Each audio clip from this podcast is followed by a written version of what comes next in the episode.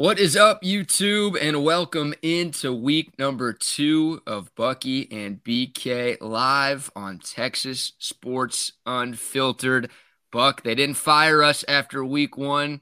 Congratulations. We made it through the weekend and we are back for another exciting week on Texas Sports Unfiltered. How you doing, man? I'm doing fantastic, BK, and it is um, it's still hot here in the Austin and surrounding areas of this wonderful state of Texas, the great state. And this is a show, by the way, folks out there that you can actually listen to. You can actually hear it.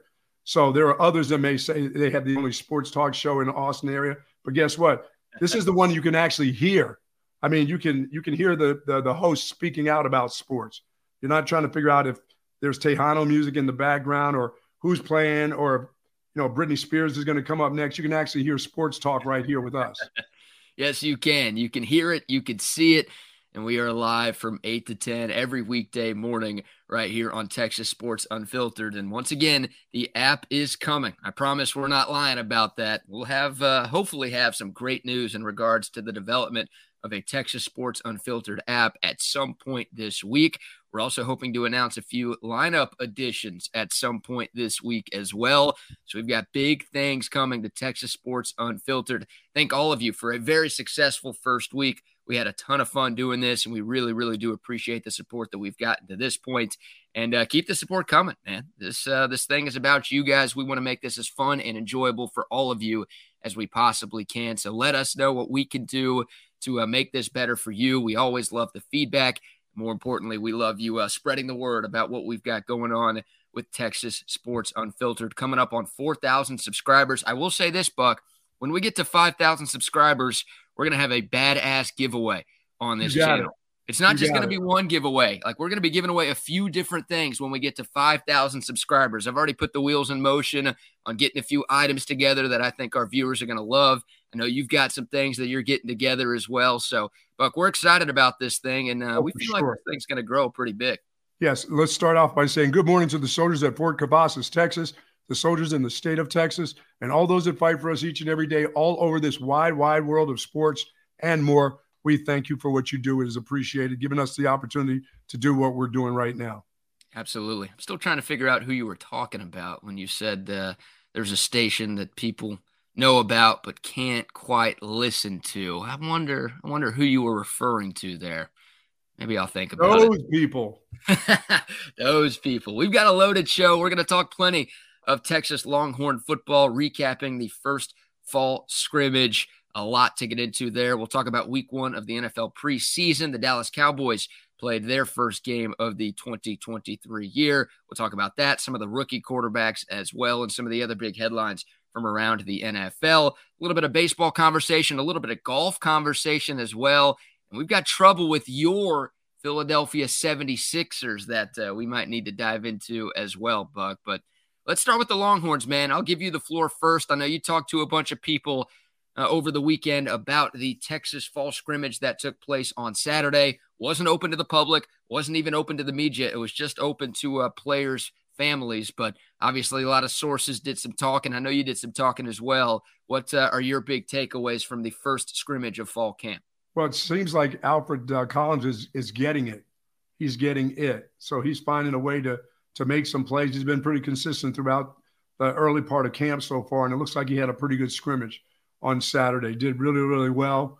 Very physical, you know, got around, made some plays, uh, batted some balls down. And it's good to hear that. It's good to hear that for that defense. In order for this defense to get to a championship game, he's going to have to be a big part of it. I don't, I don't mean a one of those guys, substitutional guys that comes in and makes some plays every once in a while, but he's going to have to be good on a consistent basis. And it sounds like Alfred Collins is starting to get it because he's got every tool in the book, BK, to get it. So let's start getting it. And it looks like he has been so far. And it looks like this defense is pretty salty. And that was our expectations anyway. They were pretty tough uh, last year on the defensive line. And it sounds like they're still doing doing that and even getting better as the fall camp goes on. And that's big for the University of Texas if this defense can play well.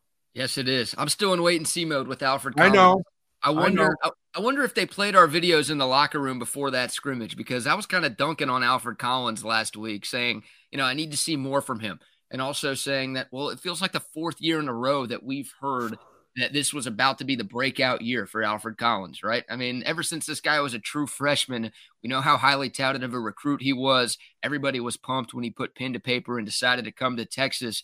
And even as a freshman, it was like, no, this dude, as a true freshman, is going to make a big impact for this team. Well, he flashed time to time, made a couple of plays, but he didn't put it together. Same thing sophomore year, same thing junior year. So I'm going to keep my stance and hope that it produces the results that it apparently produced on Saturday. Because you're right, Alfred Collins, Buck, would be huge for this football team this year. Well, uh, as you know, the way college football is now, you can play for eight years. So we don't want him around here for eight years, really. We need him to really get it done this year so this team can march on into the SEC feeling really pretty good about themselves about, by playing in a championship game and possibly winning the last Big 12 championship game. So he needs to play well. It looks like the rest of the defense and that secondary has been fantastic.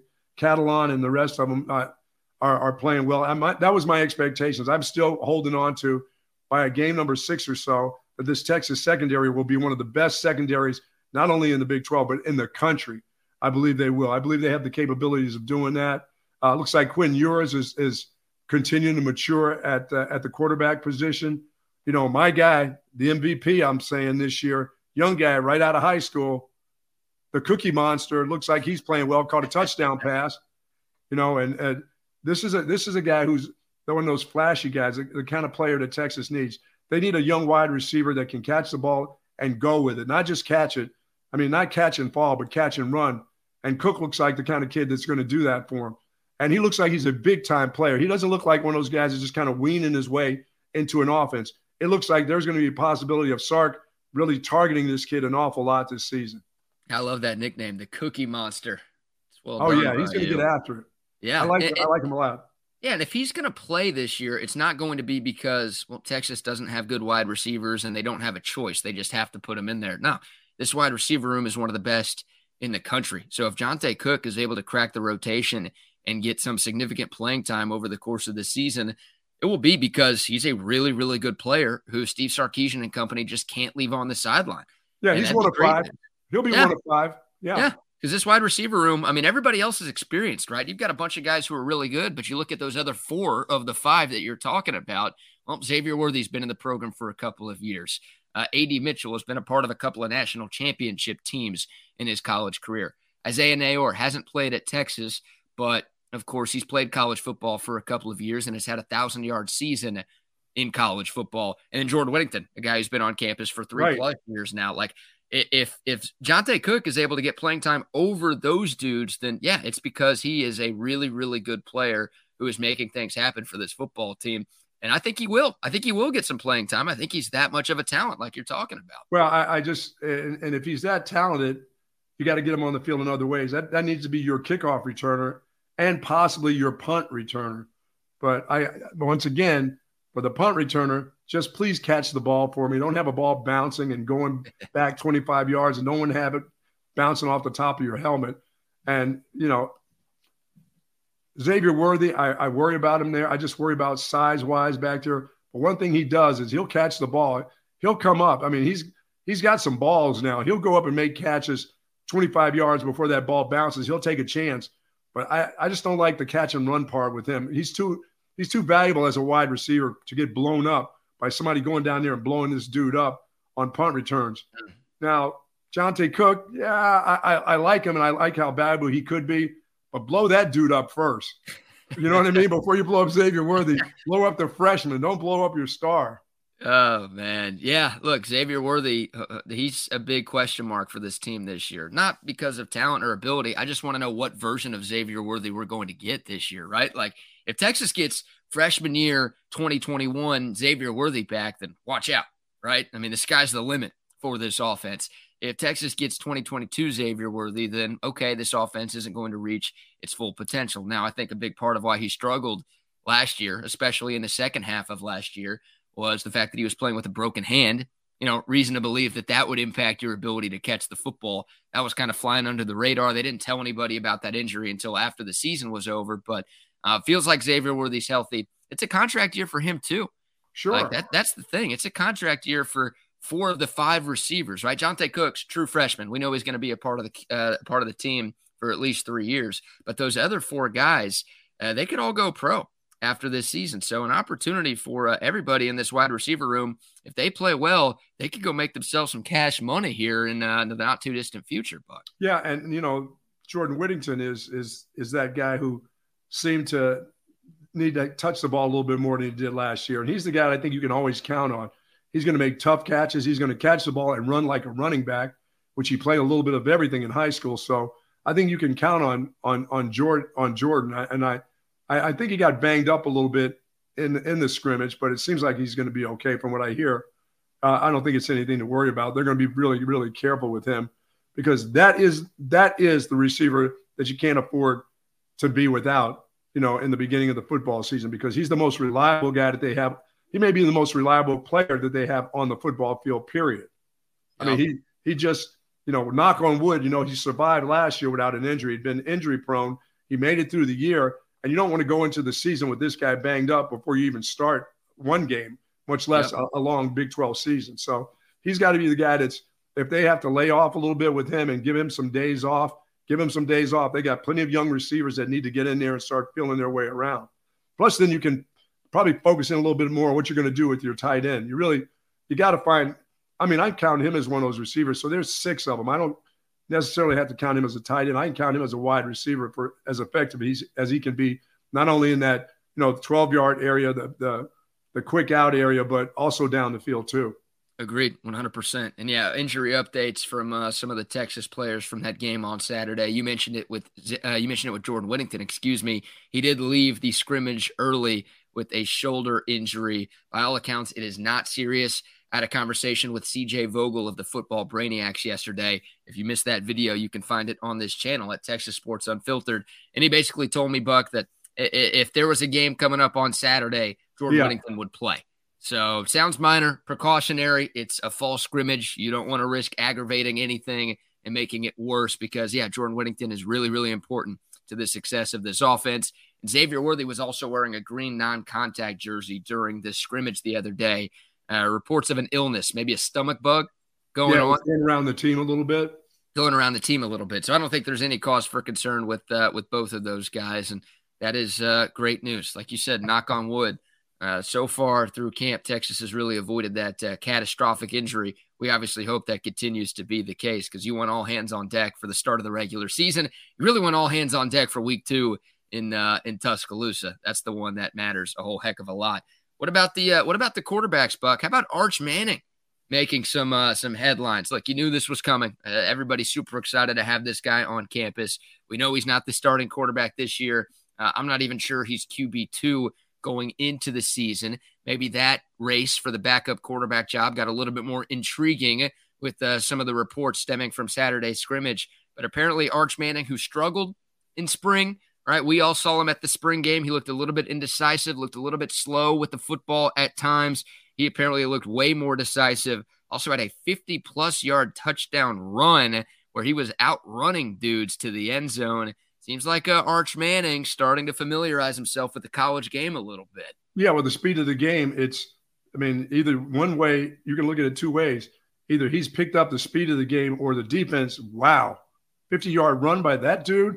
I saw him stumble around there in the spring game at times. He's a big old cat. I mean, he's he's got good athletic ability, but he's not all that nimble to be running 50 some yards down the field.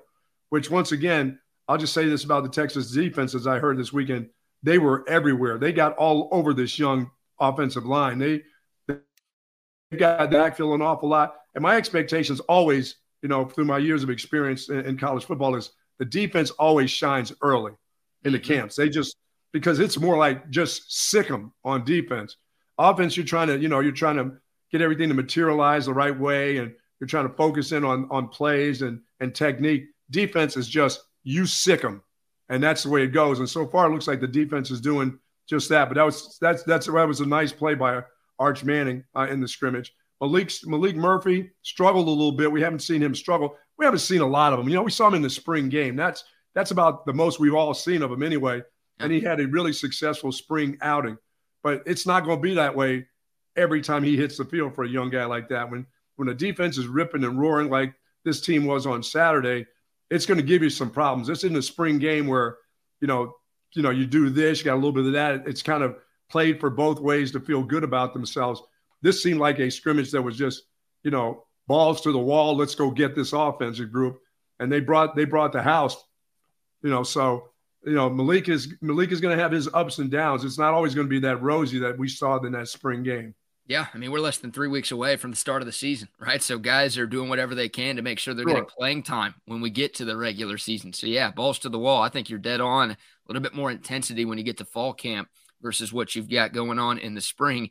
And I still think Maalik Murphy is uh, QB two on this team right now, but it does sort of feel like the battle for the backup quarterback position is starting to tighten a little bit. So maybe something to monitor over these next couple of weeks and obviously over the course of the season. Hopefully, we see all three of those guys against Rice, right? Like that's what you yes, want. You know, Quinn Ewers takes care of business, maybe plays two and a half quarters, maybe three quarters. Texas is up 40, 50 points. And then boom, you can bring in Maalik Murphy for a little bit, and then you can give Arch Manning a series or two down the stretch. So you actually get to see what all of those guys look like in uh, in real time in a real game type of situation. Because you're right. I mean, we haven't seen that from Maalik Murphy we obviously haven't seen it from the true freshman Arch Manning. So uh, hopefully Texas gets that opportunity and they can take care of business week one against the Owls and uh, make sure that JFK isn't having to talk about Texas and Rice again. Um, what about the running backs, Buck? Yeah, I, I, I hear that Brooks looked really, really, really played really well, and that was good to hear. Uh, Cedric Baxter looked good in this game. He had a big play. You know, everybody's looking for that flash play from the freshman, and uh, they got it uh, in this in this particular scrimmage. He had a nice long run, and that's that's good for him. As I said on Friday, I said, you know, there's going to come that point in fall camp where it's going to happen in the game where he takes that big hit and he finds out he really is in college football. And it sounds like he had some success on Saturday running the football, which is which is good for him. That big hit will come. It'll come in. It'll come in real live. You know, when the bullets are really flying all around the place uh, in, in competition uh, in the Big 12. But so far, he he looks he looks pretty good. He's getting better and better. Things I don't expect him to take a step. I never expected him to come in with all the flash and have the ability he has as a running back and be the number one running back in the country as, as a high schooler and then start taking step back. I knew he would move forward. I just didn't know how quick it would be. And it looks like he's starting to, to just move forward. Now, what is he like when he gets into a football game? Yep. He's going to get better with these weeks or these weeks of practices and, and, and intensity, as you said, the intensity will pick up as you get closer to game time. But actual game time is a little bit different where you have to make those cuts when the guy isn't totally blocked and you have to make a cut. You got to get a guy off of you, push a guy off of you, and still make a play. I think you'll start to see that from him. And then, as I said, the big hit will come in a game where he gets just leveled and say, "Uh oh, this is for real." But uh, it sounds like he's starting to he's starting to pick these kind of things up. I never hear anything you know, the thing you always seem to hear about young running backs at, at all levels is can he pass protect? That's just a bunch of crap. That you can just throw that out the window. I mean, that's on your coach. Yeah. To me, all that stuff about young running backs, you know, Mack Brown had guys that he wouldn't play. He didn't play Cedric Benson because of, well, he can't pass protect. Well, then maybe you ought to get another running back coach because yeah. he can't, as big as he was coming out of high school, he couldn't pass protect all you do is stand in the guy's way. You stand right in front of him and move your feet. It's like dancing. It's nothing, you know, if if, if you can't dance, then you're probably going to have a, a real hard time, you know, pass protecting and, and, hitting and moving. But physically, you're ready to do that, you know. And Cedric Baxter is a big old kid, so we shouldn't hear, well, he really can't pass protect. That's a big dude coming out of high school. He's got he's got size, he's got length, he's tall, so he'll he'll be able to get that doesn't mean you have to be a devastating pass protector. Nobody had to be Zeke Elliott coming out of high school, but all you have to do is get in the way, make sure your quarterback doesn't get slobber knocked. That's about it. Nobody's asking you to be an NFL pass protector, but he can he'll he'll get that part of it. Plus, but we haven't heard about that. We've never heard that about him so far. You know, since he's gotten here, you don't hear, well, he can't, he's not going to be able to get in there because he's not quite ready for pass protection. That's a good sign. But Jonathan Brooks seemed to have had a, a pretty good game. The running backs, they've got the kind of depth that they need right now. And it's just a matter of getting Cedric Baxter in games. But this is a wonderful buildup for him over the next couple because he's playing against a, a, defense that really was good against the run last year. So he's he's not having, you know, you know, breaking off these 30, 40 yard runs at practice because his defense is playing so well. They were tough against the run last year in the Big 12. So they're tough against, and it looks like this offensive line got kind of dominated on Saturday which I expect still, as good as they were in the regular season of last year, when it comes to playing against the defense early in fall camp, I expect the defense to have a slight advantage. Yeah. Always. let me uh, let me go back to this, Buck. From your experience as a running back coach, you know, when do you kind of know if a true freshman has it? You obviously had Ricky Williams as a true freshman, and he got uh, plenty of playing time. But like, how tough is it to bring a freshman up to speed? And then how tough is it if you do have veterans in that running back room already to find playing time for that uh, for that freshman tailback? Well, th- this group, they're you know, Bijan Robinson, Roschon are no longer there, so they really don't have veterans in there. There's there's nobody. There's no other 900 yard rusher. There's nobody that really tote the rock for them last year. So they've got they still have young players that are in that that running back room. So if I'm a freshman and I'm if I'm good enough, I'm old enough. You know, that's just the way that goes. And this sounds like a kid that may just be that way. Now Brooks to me is the guy. I, I think he's I, I think he's the closest to what they can have to be a thousand yard rusher on this football team. And I think he's going to get close to that because I think he's got that breakaway speed. I think he's got the ability to make you miss in those those those from tackle to tackle. But I also think once he gets loose, he can go to distance. And he's he's a little bit of a power runner. He's not he's not Bijan Robinson where he's going to spin and hit and move, but he can lower his shoulder and get you that extra couple yards. So, and you know, Blue, we haven't seen much of him. We we we, we never saw him in the bowl game, which I'm still trying to figure out why not. But um, you know, we didn't see much of him last year, so we'll get an opportunity to see a little bit of him. They've got they're about three deep in there, three or four deep at the running back position, which you have to be. Ask the New Orleans Saints how that feels right now because, wow, you're talking about a, a team going into a season with guys that are looks like they're going to be on the shelf. They have they have like the New Orleans Saints like have one running back left. One running yeah. back left. I mean, they just started practicing. Well, Kamara's suspended for the first few weeks, right? Three weeks. And then Kendre Miller, the rookie out of TCU, who hurt the same knee that he hurt in the Fiesta Bowl. Yeah, and he's, he's going to be out sometime. And uh, now, the, you know, there's about boy boy on the bicycle? Can they uh, can they line him up at running back? Possibly, they may have to, or mm-hmm. or they better. They, there's guys walking around, Zeke Elliott and a couple others that aren't signed right now, that that this group is going to be looking for. Because I'll just say this, uh, jumping out of the the Longhorns into the Saints, I liked what the Saints bring to the table. I like Derek Carr a lot. I like that dude. I I, I think he got the shaft with the Raiders. And for some reason, I like Derek Carr. Are you sure? I, I do. I'm going to give you a chance to take that back. No, no. I, I really like, like, Derek Carr a lot. Are you, you like positive him. that's the take you want to have here? I like him. I like Derek Carr. Yes, I like him. Okay, I like him with the Saints. Okay. All right. Well, that division sucks so bad. I mean, I it's you got what rookie quarterback Bryce Young in there. You've got Baker Mayfield slash Kyle Trask in Tampa, and then you've got um, uh, Desmond Ridder in Atlanta. So yeah, compared to those guys, yeah, Derek Carr is is pretty solid. But and, B, and BK for this Texas offensive line, yeah. this is a group that you know I think I hope people don't get too far over their skis with this group after the success that they had last year. Once again, now people have film on all these individuals and what they can do, you know, to beat them in certain ways. And their own defense beat them up. That well, and they should because they play against them every day. They know what the they know what the pluses and the minuses are, and some of the individuals that play on this offensive line. But this group is this is a big group, really, really. And I, I think this is an opportunity for Sark to lean on his running game, and they'll get better as time goes on. But like I said, early in camp, the defense always seems to come out ahead of the game. As I said, their offense, there's too much strategy to offense. There's too much you know, of these special techniques and special plays, and everybody has to be on their man. But for defense, it's like get your ass in a gap and just, you know, blow by these guys and, and, and just disrupt this offense. So defenses are always kind of ahead of the game early, but this is a kind of offensive line that once they start getting together and they start double teaming people, and you know, I watched them on some of the double teams last year, and I and I watched them with with the one and only Kasey Studdard all American, all everything, NFL player for years, uh, national championship at the University of Texas. I watched I watched Kasey talk about the way they double team and how they used to come off too quick.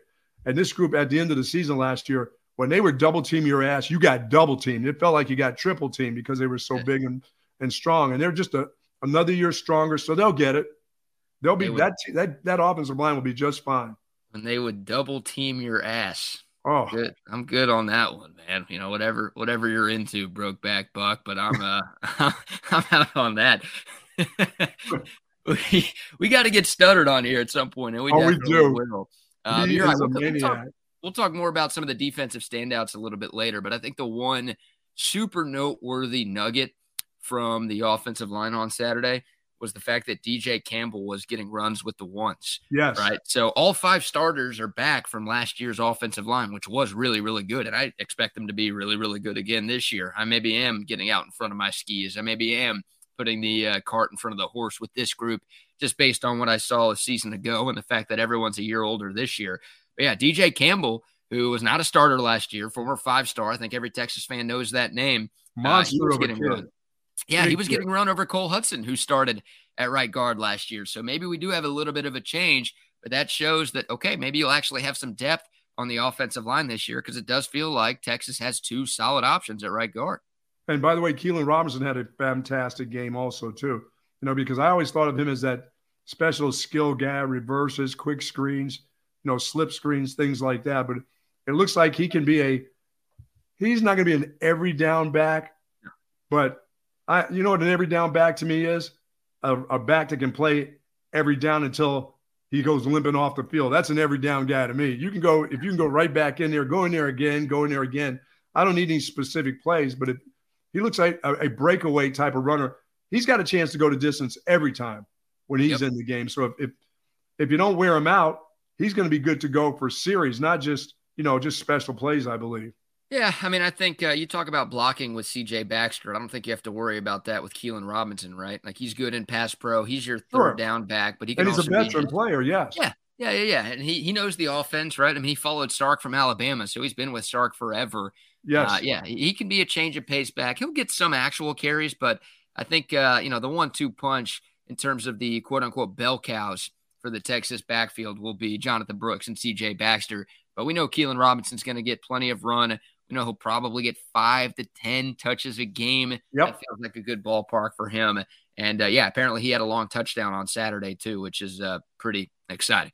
All right, Buck, let's uh, let's shift gears here. Before we do, our guy Tom McKay of AV Consultations, uh, he was texting in earlier. He texted about all three quarterbacks playing against the Rice, uh, playing against the Rice Owls in Week One. Uh, no, hopefully it's not because anybody gets hurt, Tom. Hopefully it's because Texas is beating Rice by 40 plus, and they have the ability to bring in Maalik Murphy and then the ability to bring in Arch Manning at some point. But Buck, I know you've got the uh, the TV set up from AV Consultations. Yeah, I mean it's everything that you need to have the entertainment system of your dreams, no doubt about it.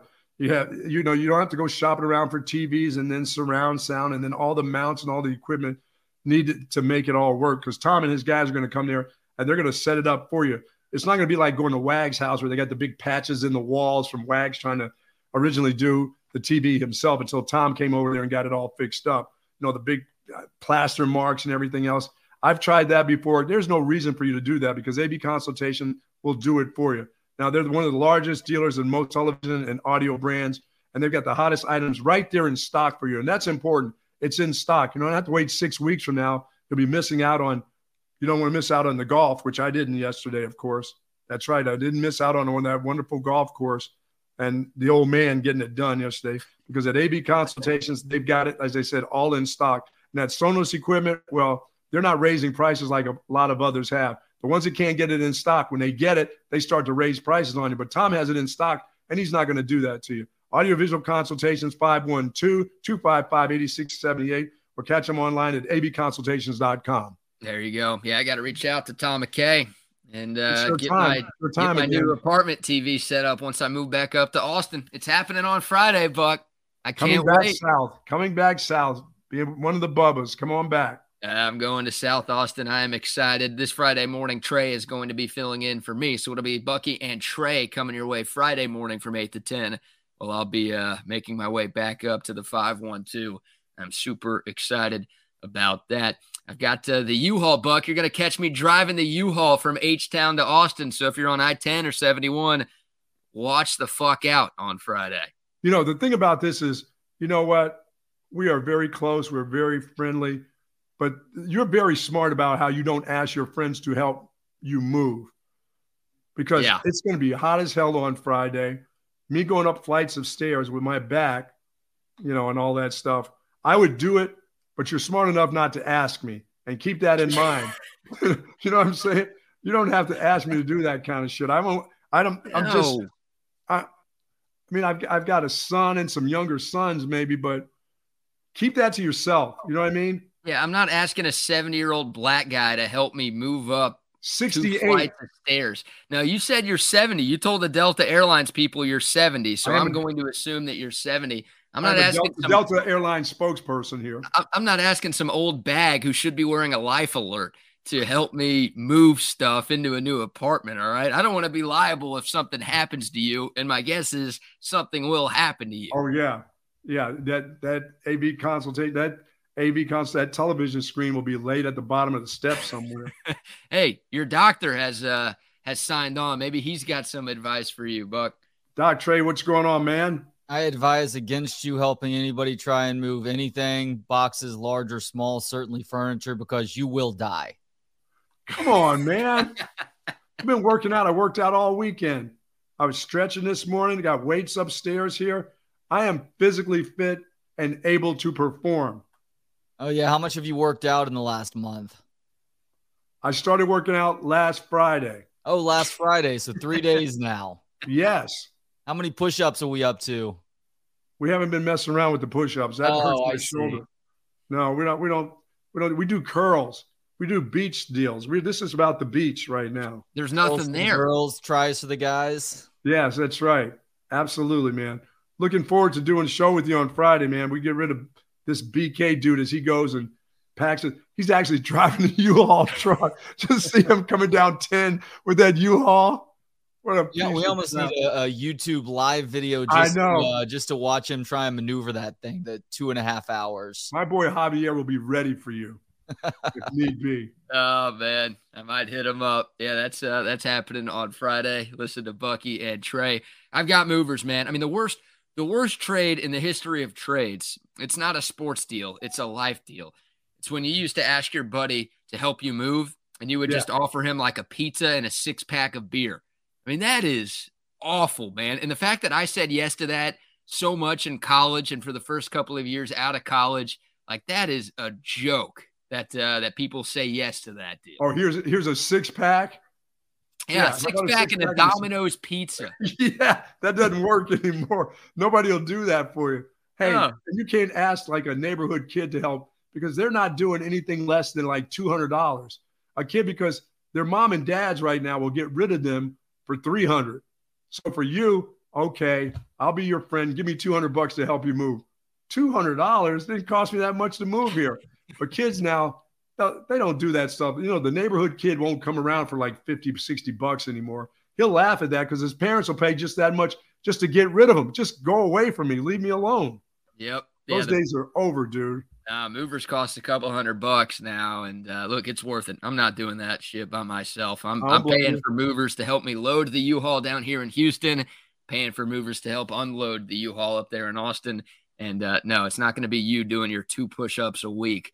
I'm not. Uh, I'm not going to get you to try to lift a washer and dryer out of a U-Haul and take it up a flight of stairs. So you're as long as I can lift up a seven iron, it's all good. Yeah, yeah. That's there all you that go. matters. I'm not even sure you could do that these days with uh, some stories I've heard about your golf game. Hey, before we get to golf, because I do want to talk a little bit about the PGA Tour playoffs that are going on, and I know you watched yesterday. I want to give some love to my friends at the Altstadt Beer. Hey, that's a six pack that is always worth it. We might have some Altstadt swag to give away on this channel in the not too distant future. So definitely be ready for that. But if you're looking for a great beer to get you through these triple digit days in Austin, Houston, Dallas, wherever you're tuning in, you've got to check out Altstadt Beer. They've got a ton of different beers, something for every beer drinker out there. And if you are trying to be like the Buck, you know, getting in that beach shape, they've got you covered with the Altstadt Light sacrifices on calories, but does not sacrifice on taste. Also, the Altstadt Peach Radler with juice from real Fredericksburg peaches, super easy to drink, perfect for the summer. Definitely pick up a six pack wherever you buy your beer. It's Altstadt beer, no impurities, no regrets. All right, Buck, the old guy. Uh, if we can call him old, what is he like 42 or 43? Yeah, that's it. He's not old. That's a young man. Yeah, Lucas Glover getting the back job done in Memphis uh, over the weekend in a playoff, beating Patrick Cantlay in the first hole of that playoff yesterday. Back to back wins for the old guy, Lucas Glover. Pretty impressive showing by him as he was sweating through his khaki pants that he was wearing yesterday. Oh, my wife, my wife the whole time saying, That is so gross. That I'm like, it's hot there. It's Memphis. Of course it's hot. Down by the Mississippi, all that water down there. They've got water all over the place in Memphis, and the humidity there must have been just awful yesterday because he was coming right through those khakis now. Ugh. Yeah, swamp ass for oh, days. Oh, Maybe don't wear khakis, guy. Maybe go with a darker color and a lighter fabric, dude. I mean, it was it was embarrassing. I was almost rooting against him just so I didn't have to see that on the screen yesterday.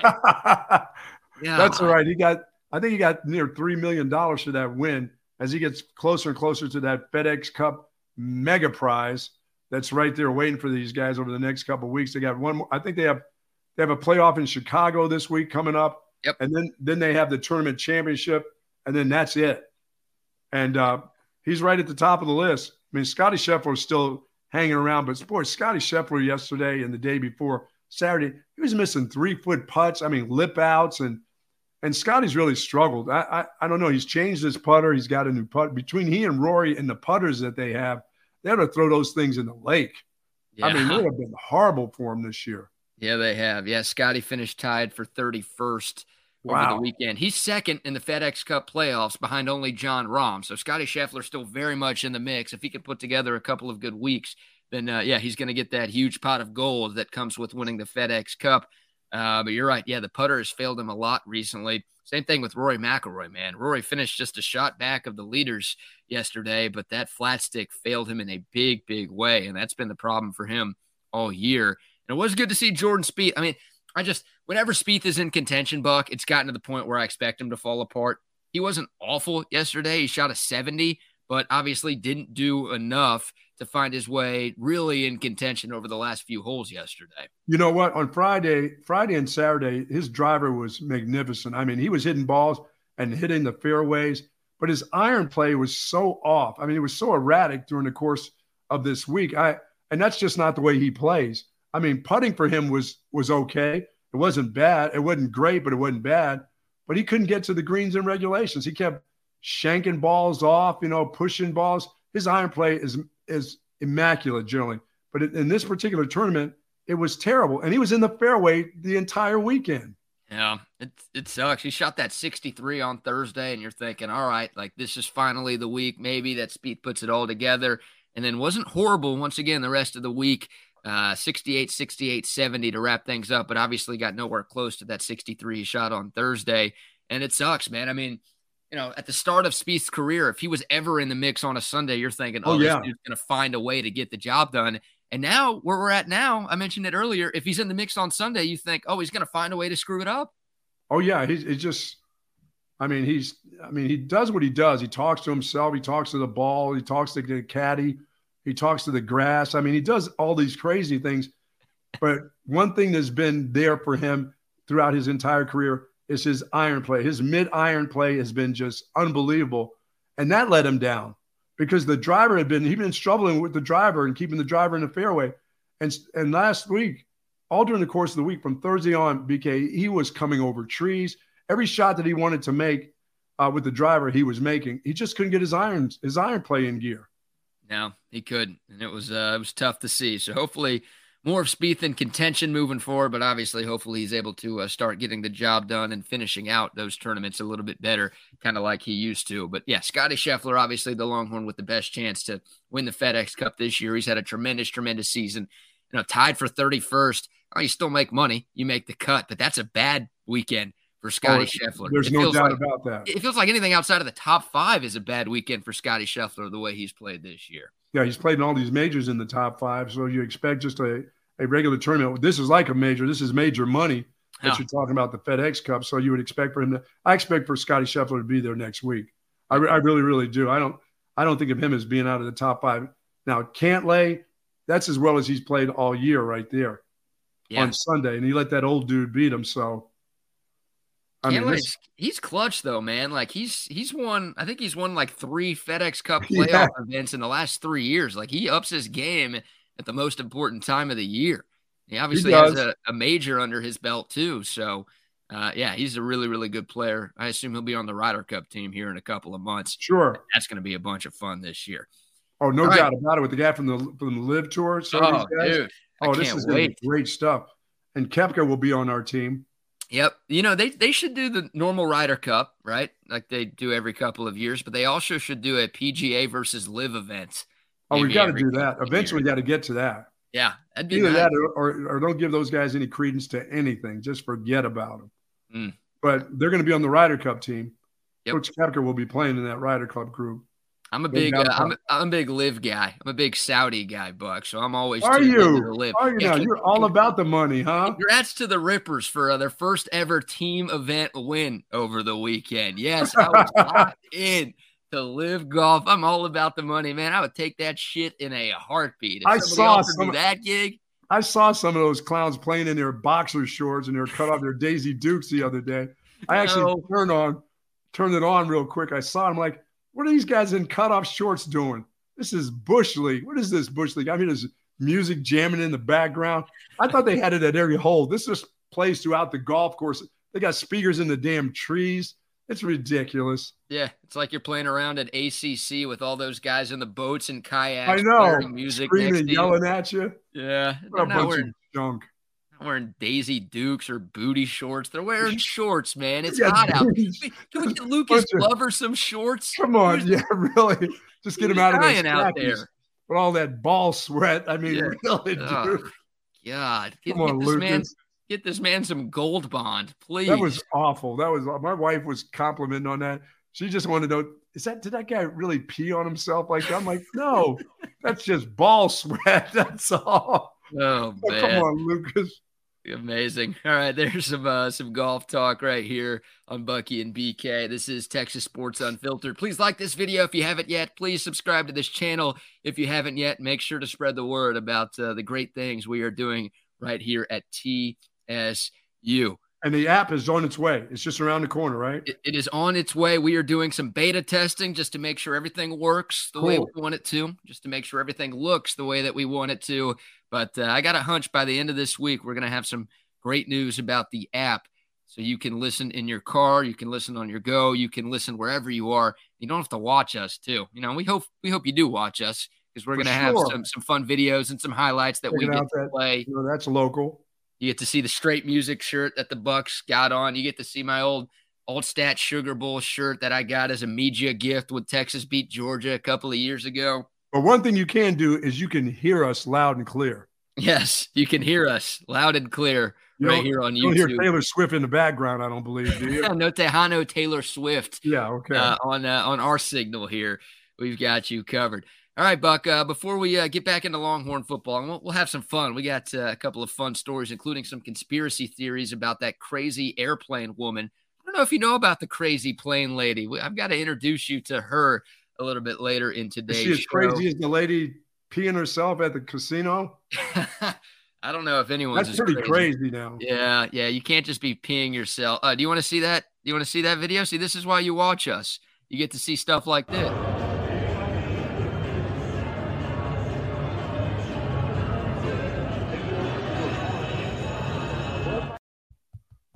Yeah. Wow. That's why you watch us. So you get Absolutely. great content like that.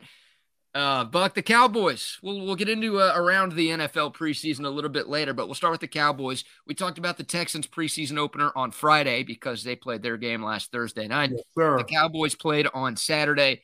They lost to the Jags.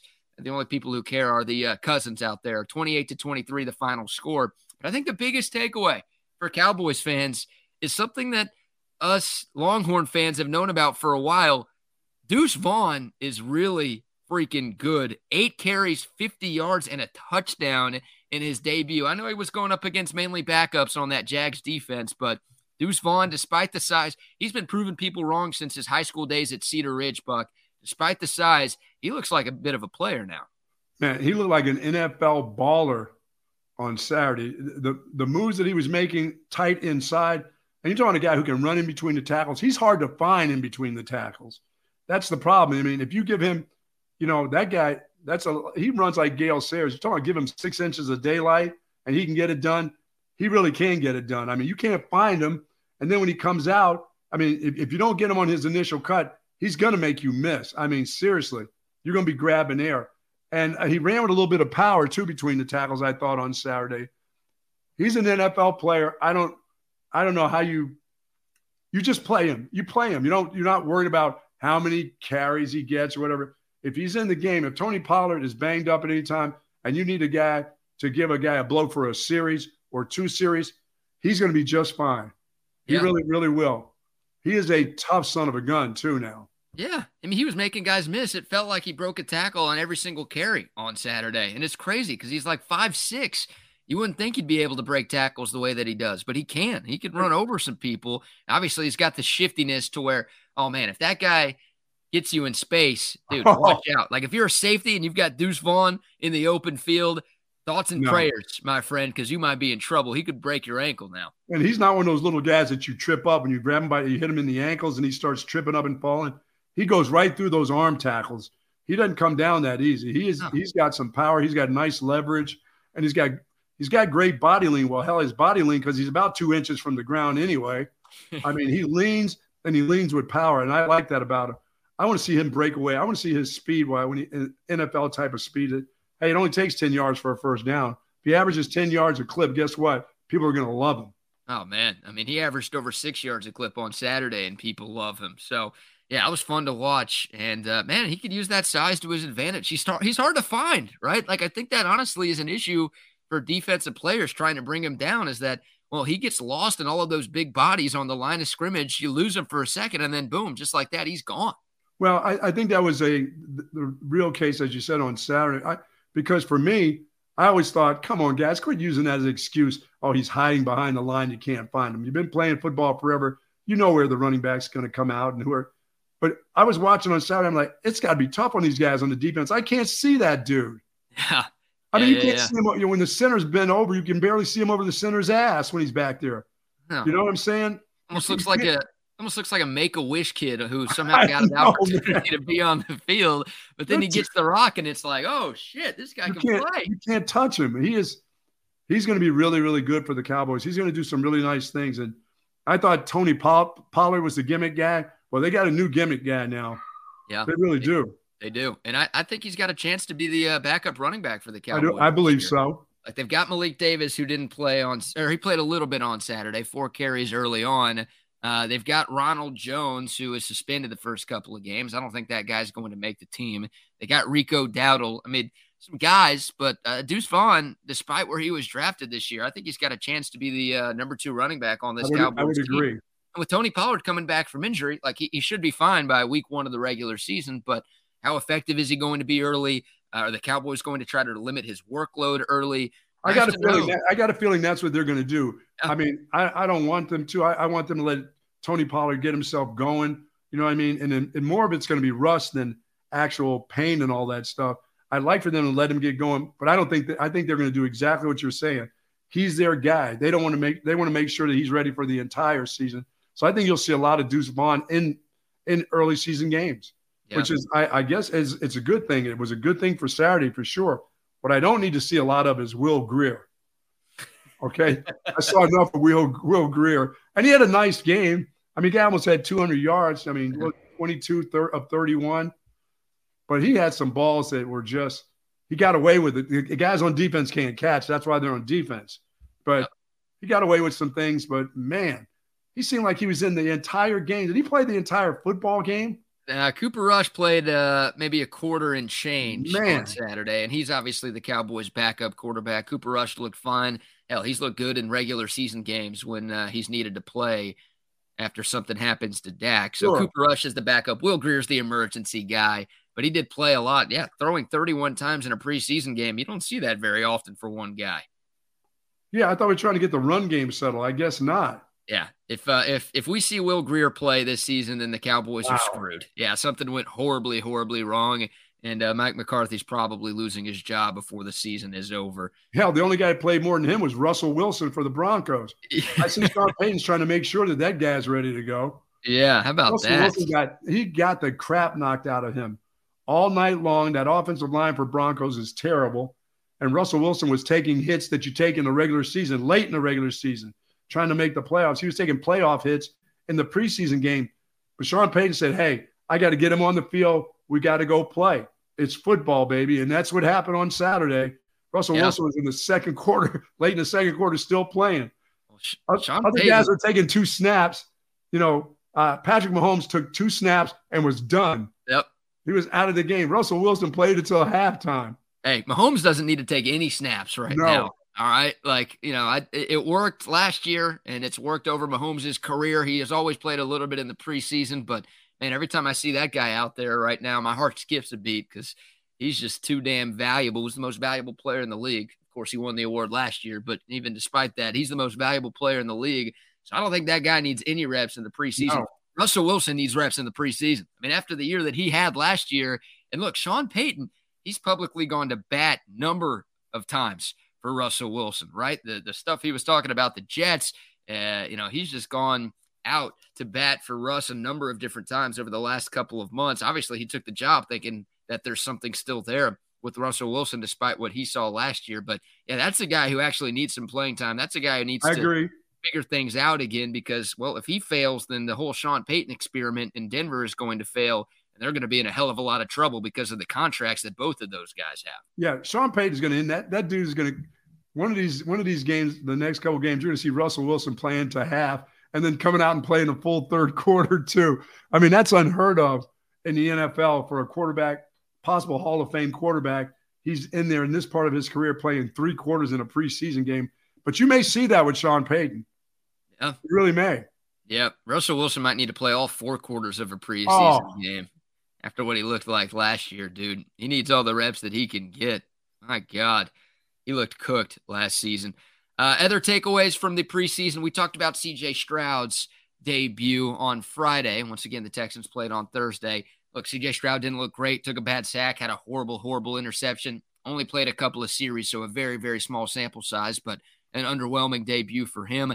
I guess the good news, if you're a Texans fan, Buck, is that the other two first round quarterbacks didn't look that great either. No. Anthony Richardson threw a pretty bad interception in the Colts loss against the Bills. And then you talk about bad offensive line play. Dude, I thought Bryce Young was going to die out there.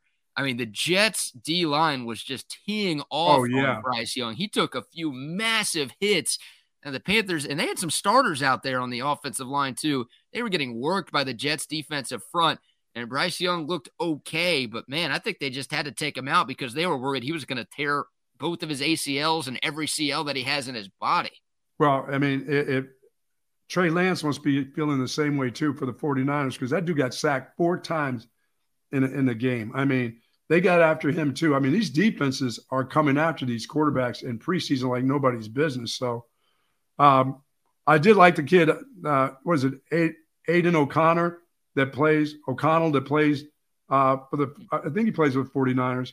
I like the way he played in, in the game against that. I mean, that's a kid who played at Purdue last year, was a record breaking quarterback. He throws it all over the yard. I mean, no, he plays for the Raiders. I'm sorry, yeah, the Raiders against the 49ers. Against the 49ers. He looked really, really, he looked like an NFL quarterback ready to get to to try to get to to push for a starting job. He really does. I like the way he looked. I liked him at Purdue last year. I thought he stood in the pocket really well. He had really nice receivers at Purdue, and they broke a bunch of records, bunch of bunch of NCAA records. But he looks like he's going to have a nice pro career. Mm, you calling him the next Drew Brees, the next great quarterback coming out of Purdue? He's a little bit bigger. Yeah. Yeah. I like him. Yeah, he played really, really well. And look, Jimmy G's the starter in Vegas. That guy's made of glass. So he looked, he looked better than Jimmy G did. Yeah, I mean, odds are at some point this year, Jimmy G's going to get hurt, and O'Connell's going to get some opportunity to play. The Raiders might be the worst team in football this year. I mean, they've got they've got some competition, right? Arizona is the favorite. They've got the lowest Vegas win total this year. And with the Kyler Murray injury and the uncertainty about when he's going to come back, yeah, it makes sense to assume that they're probably the worst team in football this year. Right. Obviously, Tampa Bay with their quarterback issues and their everything issues, uh, they're in the mix to be the worst team in football. Probably can't count the Texans out just yet, although there is some optimism with DeMeco Ryans down here that maybe the Texans can uh, crawl their way out of the cellar at least a little bit in 2023. That's obviously the hope considering the fact that they don't have their first round draft pick next year. But don't sleep on Vegas, man. They could be a, a little bit of a dark horse for the worst team in football because I don't think McDaniels is a great coach. Jimmy G always gets hurt. Davante Adams is already banged up. Uh, the whole Josh Jacobs situation is a huge nightmare. They've got a lot of issues in Sin City this year. They they really do. You're absolutely right. Then and the Josh Jacobs thing is not going to get fixed, so that's that's going to be a problem for them. Now the Pack may be back. I liked uh, I liked the way Jordan Love played. I thought I thought he had a, a really really good game. And Sean Clifford, that's right, the Penn State Nittany Lion. Oh come on, that's right. Sean Clifford comes in, looks like Bart Starr out there for the Green Bay Packers. Are you sure he's, he's not Bart still Starr in him? Oh, yeah. okay, okay, a little, little Bart Starr in him, yeah. What I mean, what did Bart Starr throw for like fifteen hundred yards in the best year of his career? because that's how they played back then. He's he's a good player, Sean Clifford. He looked good in that offense. She really Sean, did. Sean Clifford is not a good player. Okay, come on, I, man. I still feel like that guy's at Penn State, and you're pulling my leg because it felt like that guy was in college for about 15 years. He was the yeah, Perry Ellis of college football for me. Yeah, he was another guy that had COVID 17 times, got to play 17 years. So that, that guy stunk in college. There's no way he's all of a sudden good in the NFL. He stinks. Come on. What about Love? Jordan Love's okay. He looked okay yesterday uh, or on Saturday, whenever that game was. I was uh, I was a little surprised by that. Um, you know, I'm not super bought into Jordan Love. The reports have been the last couple of years that he looks lost at times. Obviously, he's getting the chance this year with Aaron Rodgers going to the Jets, but I'm not sold on Jordan Love. He's got to prove a lot to me. I feel like the Packers maybe would have moved on from Aaron Rodgers sooner than they did. Sure. They truly believed in Jordan Love. Uh, so the jury's still out for him. He did play well over the weekend, but uh, I'm, I'm not super bought into him just yet. I will say this, Buck, it's going to piss me off to the nth degree if Jordan Love is really good because I hate the Packers. And it already pisses me off that they went from Hall of Famer Brett Favre to Hall oh, yeah. of Famer Aaron Rodgers. If they all of a sudden have found another stud in Jordan Love, which once again, I don't think they have, but if he is anything close to his two predecessors, I'm going to be so ticked off, man. Like I, I've been waiting my whole lifetime for the Packers to actually not be good and to not have elite quarterback play. And I'm and hoping now this is finally the time. Yeah, yeah, because yeah, like I mean, Rodgers kicked the Cowboys' ass every time he played them. So like that's I didn't have to deal with too much Brett Favre, right? Like that's you know I remember watching him play. Obviously, I'm not that young, but most of like my painful sports memories from Cowboys Packers came when Aaron Rodgers was quarterbacking Green Bay. And that guy just time and time again tore my heart out. So because of him, I still hate him. And when the Jets play the Cowboys in week two, I'm terrified for that because I just assume Aaron Rodgers is going to find a way to beat the Cowboys like he always does. But I'm hopeful that the, the Packers can finally understand what it's like to not have a franchise slash Hall of Fame level quarterback running their team because it's been a long, long time. I'll say this I'm so excited about the feud that's going on between the Packers and the Broncos, though. This is so much fun. The this Jets. Is, and it, the Jets. Yeah, I, I, I love this. This is this is so much fun for these grown men to act like little kids over some coaches and some coaches' philosophies. And that deal on Saturday where Sean Payton does not allow his players to be on the sideline with bucket hats and sunglasses on. And I mean, if you look at the difference between what they look like on the sideline this year compared to last year, they all look like pros on the sideline. You don't see it. I mean, they don't have a bunch of chains, and there's no bucket hats, there's no sunglasses on the sideline. Um, and then I and, and then of course there's Garrett Wilson who has an interview and he's getting back because they were all over his, of course, over his offensive coordinator who was the uh, Broncos uh, head coach last year. and he's yeah, got a bucket is. hat on. He's got a bucket hat on, sunglasses, giving an interview, just sticking it, just absolutely sticking it to the Broncos. Yeah, basically wearing everything Sean Payton said his players could not wear. that is great. The bucket hat, the jewelry, the sunglasses. Yeah, Garrett Wilson. It is so the, uh, petty. It is so petty. It's good. Yep, it is. It is great. It is great. All right, we're at the top of the hour. Want to give uh, some shout outs to some other sponsors we have right here on Texas Sports Unfiltered. Shout out to centextickets.com. If you're looking for tickets to any sporting event throughout the year, go see our friends at centextickets.com. They've got you covered NFL, regular season and preseason, college football, MLB, NBA, NHL. It doesn't matter. Every sport you could find tickets right there online at centextickets.com. All of their tickets are 100% guaranteed, so you don't have to worry about scams or scalpers or anything like that. You can buy tickets from the comfort of your own home and get them delivered right there on your phone. Plus, concert tickets, tickets to Austin City Limits Music Festival, and Broadway shows as well. Check them out online at centextickets.com. And get ready for those tickets, those Texas versus Texas A&M tickets next year next year in the SEC. Now, now Shelby's not, you know, he's not scared to sell some Aggie tickets. He sells Aggie tickets too.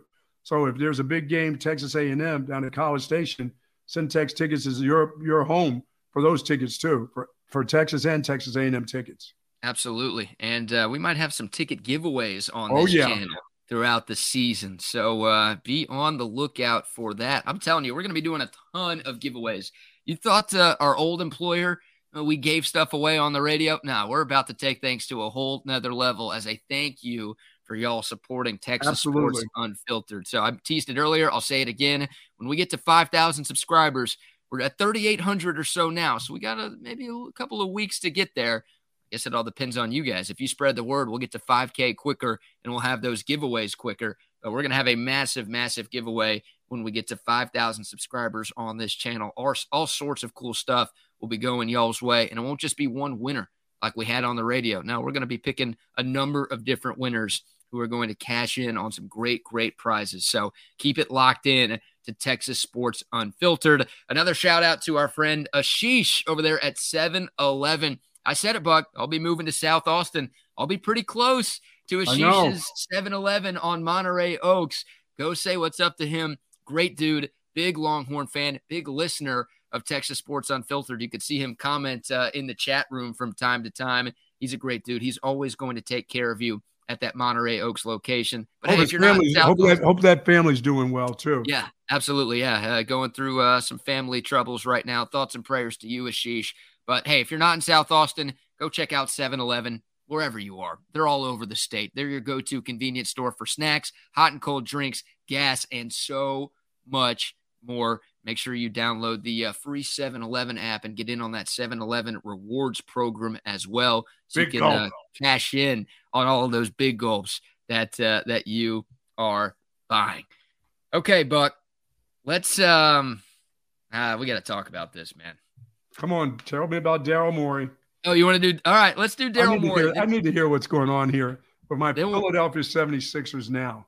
Yeah, we'll, we'll we'll talk about the James Harden drama, and then we'll get to the uh, conspiracy theories surrounding the crazy lady on that flight out of DFW from a couple of weeks ago. And she actually released another video, this time apologizing for her actions on that uh, American Airlines flight. So we'll have both of those for you, and we'll talk about the crazy conspiracy surrounding whether or not it's the same person from the airplane freakout in the apology video.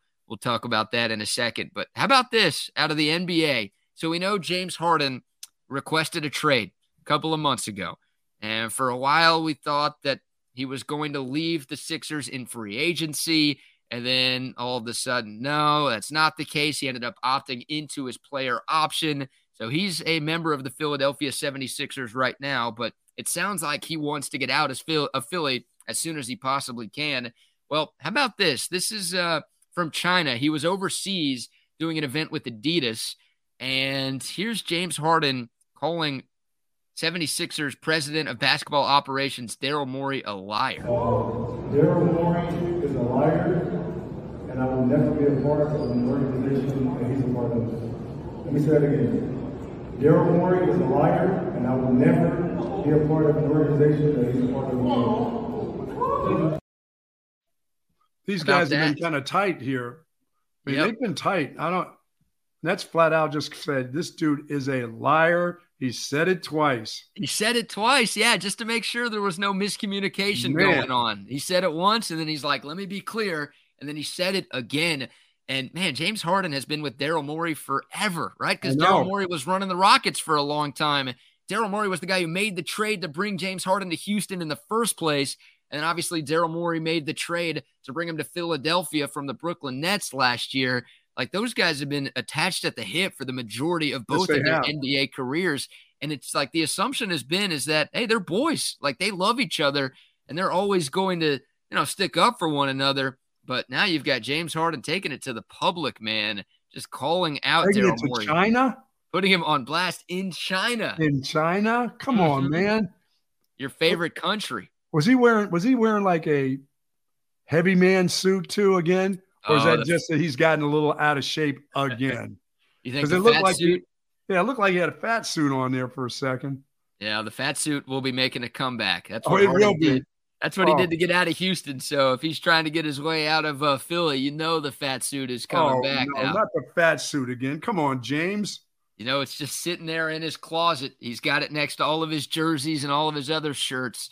Just that fat suit. He pulls it off the hanger, throws it on, and then boom, just like that he'll get the trade that he's looking for. He had a decent year with the Sixers last year. Now, I mean, those guys are pretty good. He and Embiid and the kid Maxey. That's who I feel bad for. But that young dude has to go through all this with this old crusty veteran now who gets his way everywhere he goes. He just seems to get out. If he wants out of Brooklyn, he gets out of Brooklyn. If he wants out of Houston, he gets out of Houston. You know, it just the NBA. These guys, they just that is the tail wagging the dog for sure. I mean, it, yep. it's just not changing whatsoever. But I want James Harden back in Philly. I, I, need I need him back. Oh man, I need him back for one more year. Yeah, I don't know what after the plan... next year. Joel Embiid's going to be out of there anyway. Yeah, I don't know what the plan would be if uh, James Harden isn't there in Philadelphia. Like, I, I don't think they can win a championship with James Harden in Philly. They did switch coaches. I feel like they upgraded over Doc Rivers, who was a perennial playoff choker. But still, I just a, a team with James Harden at this point, with how deep the Eastern Conference is, I don't True. know how good I feel about the Sixers' chances to win it all. I'll tell you what, I'll feel better about it if they do have James Harden versus if they don't have James Harden because For sure they're not going to be able to make a trade to bring in an established star. Like if they're trading James Harden, it's going to be for draft picks because a team that is trying to acquire Harden is not going to be trading established star players because, well, they want Harden and that guy. That's they don't want true. to trade that guy for Harden. They want to have Harden added to the team with all of the established players already. So I don't think the Sixers uh, are going to get the return they're looking for. No. Daryl Morey has basically come out and said that we're not going to trade this guy for nothing. And I don't blame him for not wanting to trade James Harden for nothing. So this, well, how uh, do you know that? Because he's a liar. Dude's right. a liar. Well, I'm, dude, I, am siding with Daryl Morey ten times out of ten here. Right? I mean, uh, th- think about James Harden's past. Like this is over the last four years. This guy has made so many requests and they've all been granted, and he's never happy about anything. When he was with the Rockets, he wanted the Rockets to get Chris Paul. Well, the Rockets did that. They had a great year. Chris Paul gets hurt in the conference finals. James Harden got mad about that. He wanted Chris Paul shipped out of town. Then he wanted Russell Westbrook. Okay. So the Rockets made a trade with the Thunder. Hey, you guys take CP3, we'll take Russell Westbrook. Yeah. Russell Westbrook didn't work in Houston. Then James Harden's like, I don't want to be in Houston anymore. So he asks out. Then he gets what he wants. He gets shipped out of Houston to go to Brooklyn. Uh, then he wants Kevin Durant. Well, then he wants Kevin Durant gone. Then he wants out of Brooklyn. Then he wants out of Philly. I mean, it's just over the last four years, this guy has asked for everything, dude. He is one of the biggest divas in the history of sports. Forget just the NBA. Oh, yeah, and he's gotten what he wants. Yeah, and he always gets what he wants too. And at some point, he's going to get what's coming to him. And his play has started to fall off. Like, I don't know if he's still a superstar player in the NBA anymore like he was for the majority of his career in Houston. So at some point, people are going to stop giving him exactly what he wants, and he's going to get some karma for what he's gotten away with over the last few years. So well, when maybe, he becomes when he becomes a true number three, which yeah. he's borderline right now. Yeah, I mean, know, maybe Daryl Morey has lied right now. Sure, maybe Morey has lied about something, Buck, but I, am not siding with James Harden over anybody no. right now because that guy is is just a pain in the ass 24 7, 365. Yeah. And, and as I said, this is only going to hurt the uh, organization in Philadelphia because they've got a young guard that's that's going to be fantastic. They really do. This kid's Maxey is is a special player that's starting to come into his own. This is this can't help him to no. watch this. About James Harden wearing a shirt a size too big to protect the fat suit. Pro move. And you got to answer Bradley on this one. What is uh what does James Harden's beard smell like? Oh man. What do you think's in there? Toe jam, probably. Toe jam. Yeah. How does that get in there? Yeah. Well, James Harden gets to the clubs. And I mean, they don't have they got better clubs in Houston than they do in Philly. Yep. So I'm sure in the offseason he gets back and gets plenty of toe jam up in that beard. What is he, Rex Ryan? Does he have a foot fetish? Oh, he does. Absolutely. he is a freak. Yeah. James Harden. I don't I'm not, but you know what? We need him one more year in Philly. Give it okay. one more shot. Give it you one more shot. Dude, he's he's gonna bring out the fat suit. He's not even gonna try for y'all this year. That's how he works. If he wants out, he just stops trying. He's just going to wear that straight through the summer and into fall camp. Uh huh. That's awful. It'll fake some sort of injury there. So uh, more drama surrounding the beard. Nothing new. This guy is a mess. And uh, yeah, no, people thought he wanted to go back to Houston in free agency so he could be with those strippers again. Because like you, he's got to put some of them through school. You know, Somebody has to put them through school. Come on, man. You did that at the Yellow Rose for years. James Harden's doing that at all the clubs down here. It's all about the education. All about the education. You know, so yeah. it's somebody's got to do it. James Harden is a part of that. You're all about the kids. Hey, when are the uh, when are the tips for kids coming back? Speaking of kids, starting tomorrow. I think we've started school in this area. Okay. I think school, I think school has begun. So the relax the back tip for kids in the car line will start tomorrow. Very I got a great one to start. We got a great one to start for these kids. Better than hey, watch your wash your filthy hands, you little animals. I got yeah. something better than that to start out. Keep washing those hands. Is it going to be James Harden related? Possibly. Yeah. Go save hang out your, with James save, Harden. Save up your coins, kids.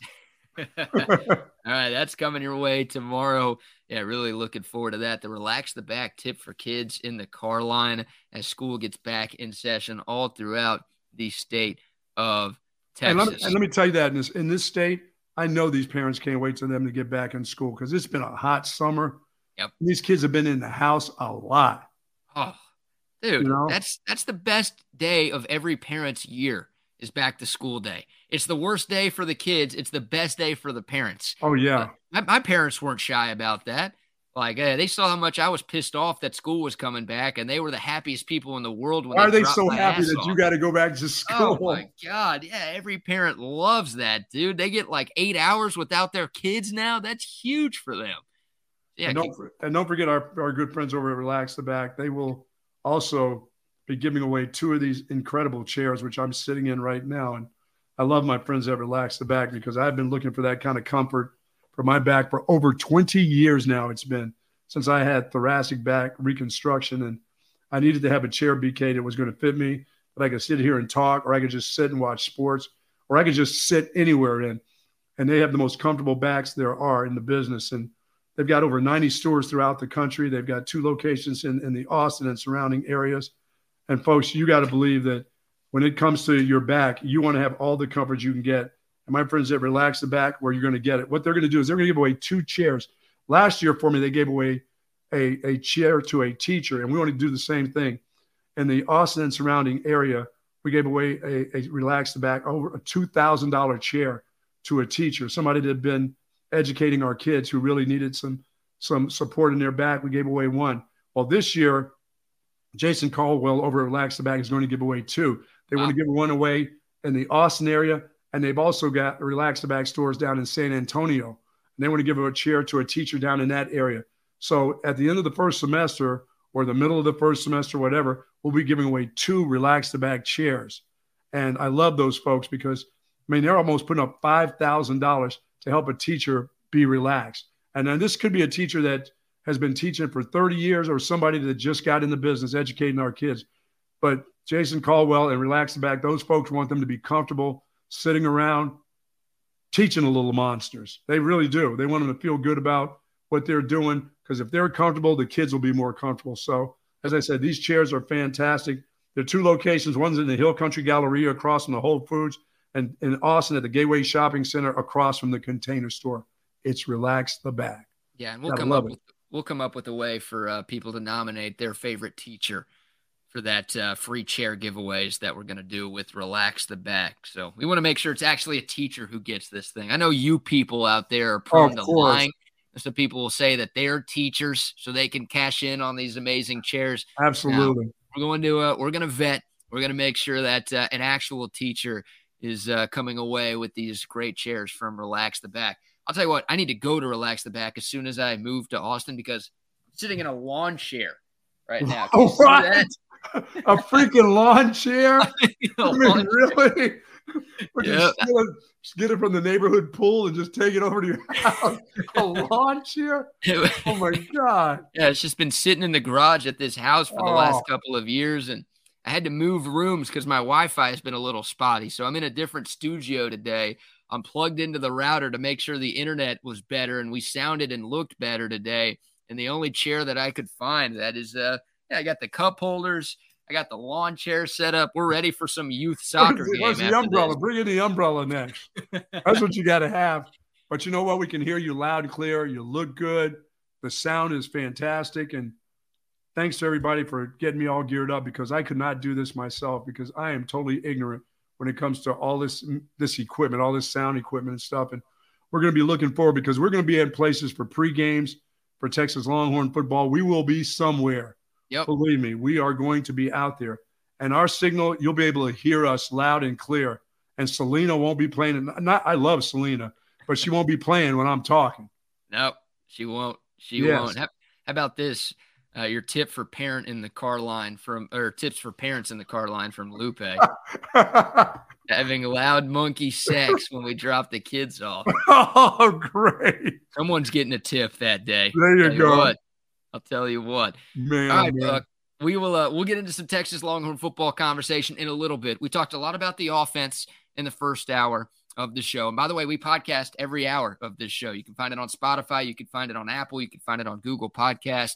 It's all right there for you. So once we're off the air at 10, you'll be able to go back and listen to our breakdown of what took place on the offensive side of the football for the Longhorns in their first fall scrimmage of the year that took and place on Saturday. BK, let me ask you: Is that Ricky Williams uh, podcast still out there for for viewers to to get back to? Because I've been hearing an awful lot about that. Yep. Around this town and, and and around the area that he was just about as candid as Ricky's ever been. It was an awful lot of fun to have him on for 45 minutes yep. last week. It was it was a good way to start off the show.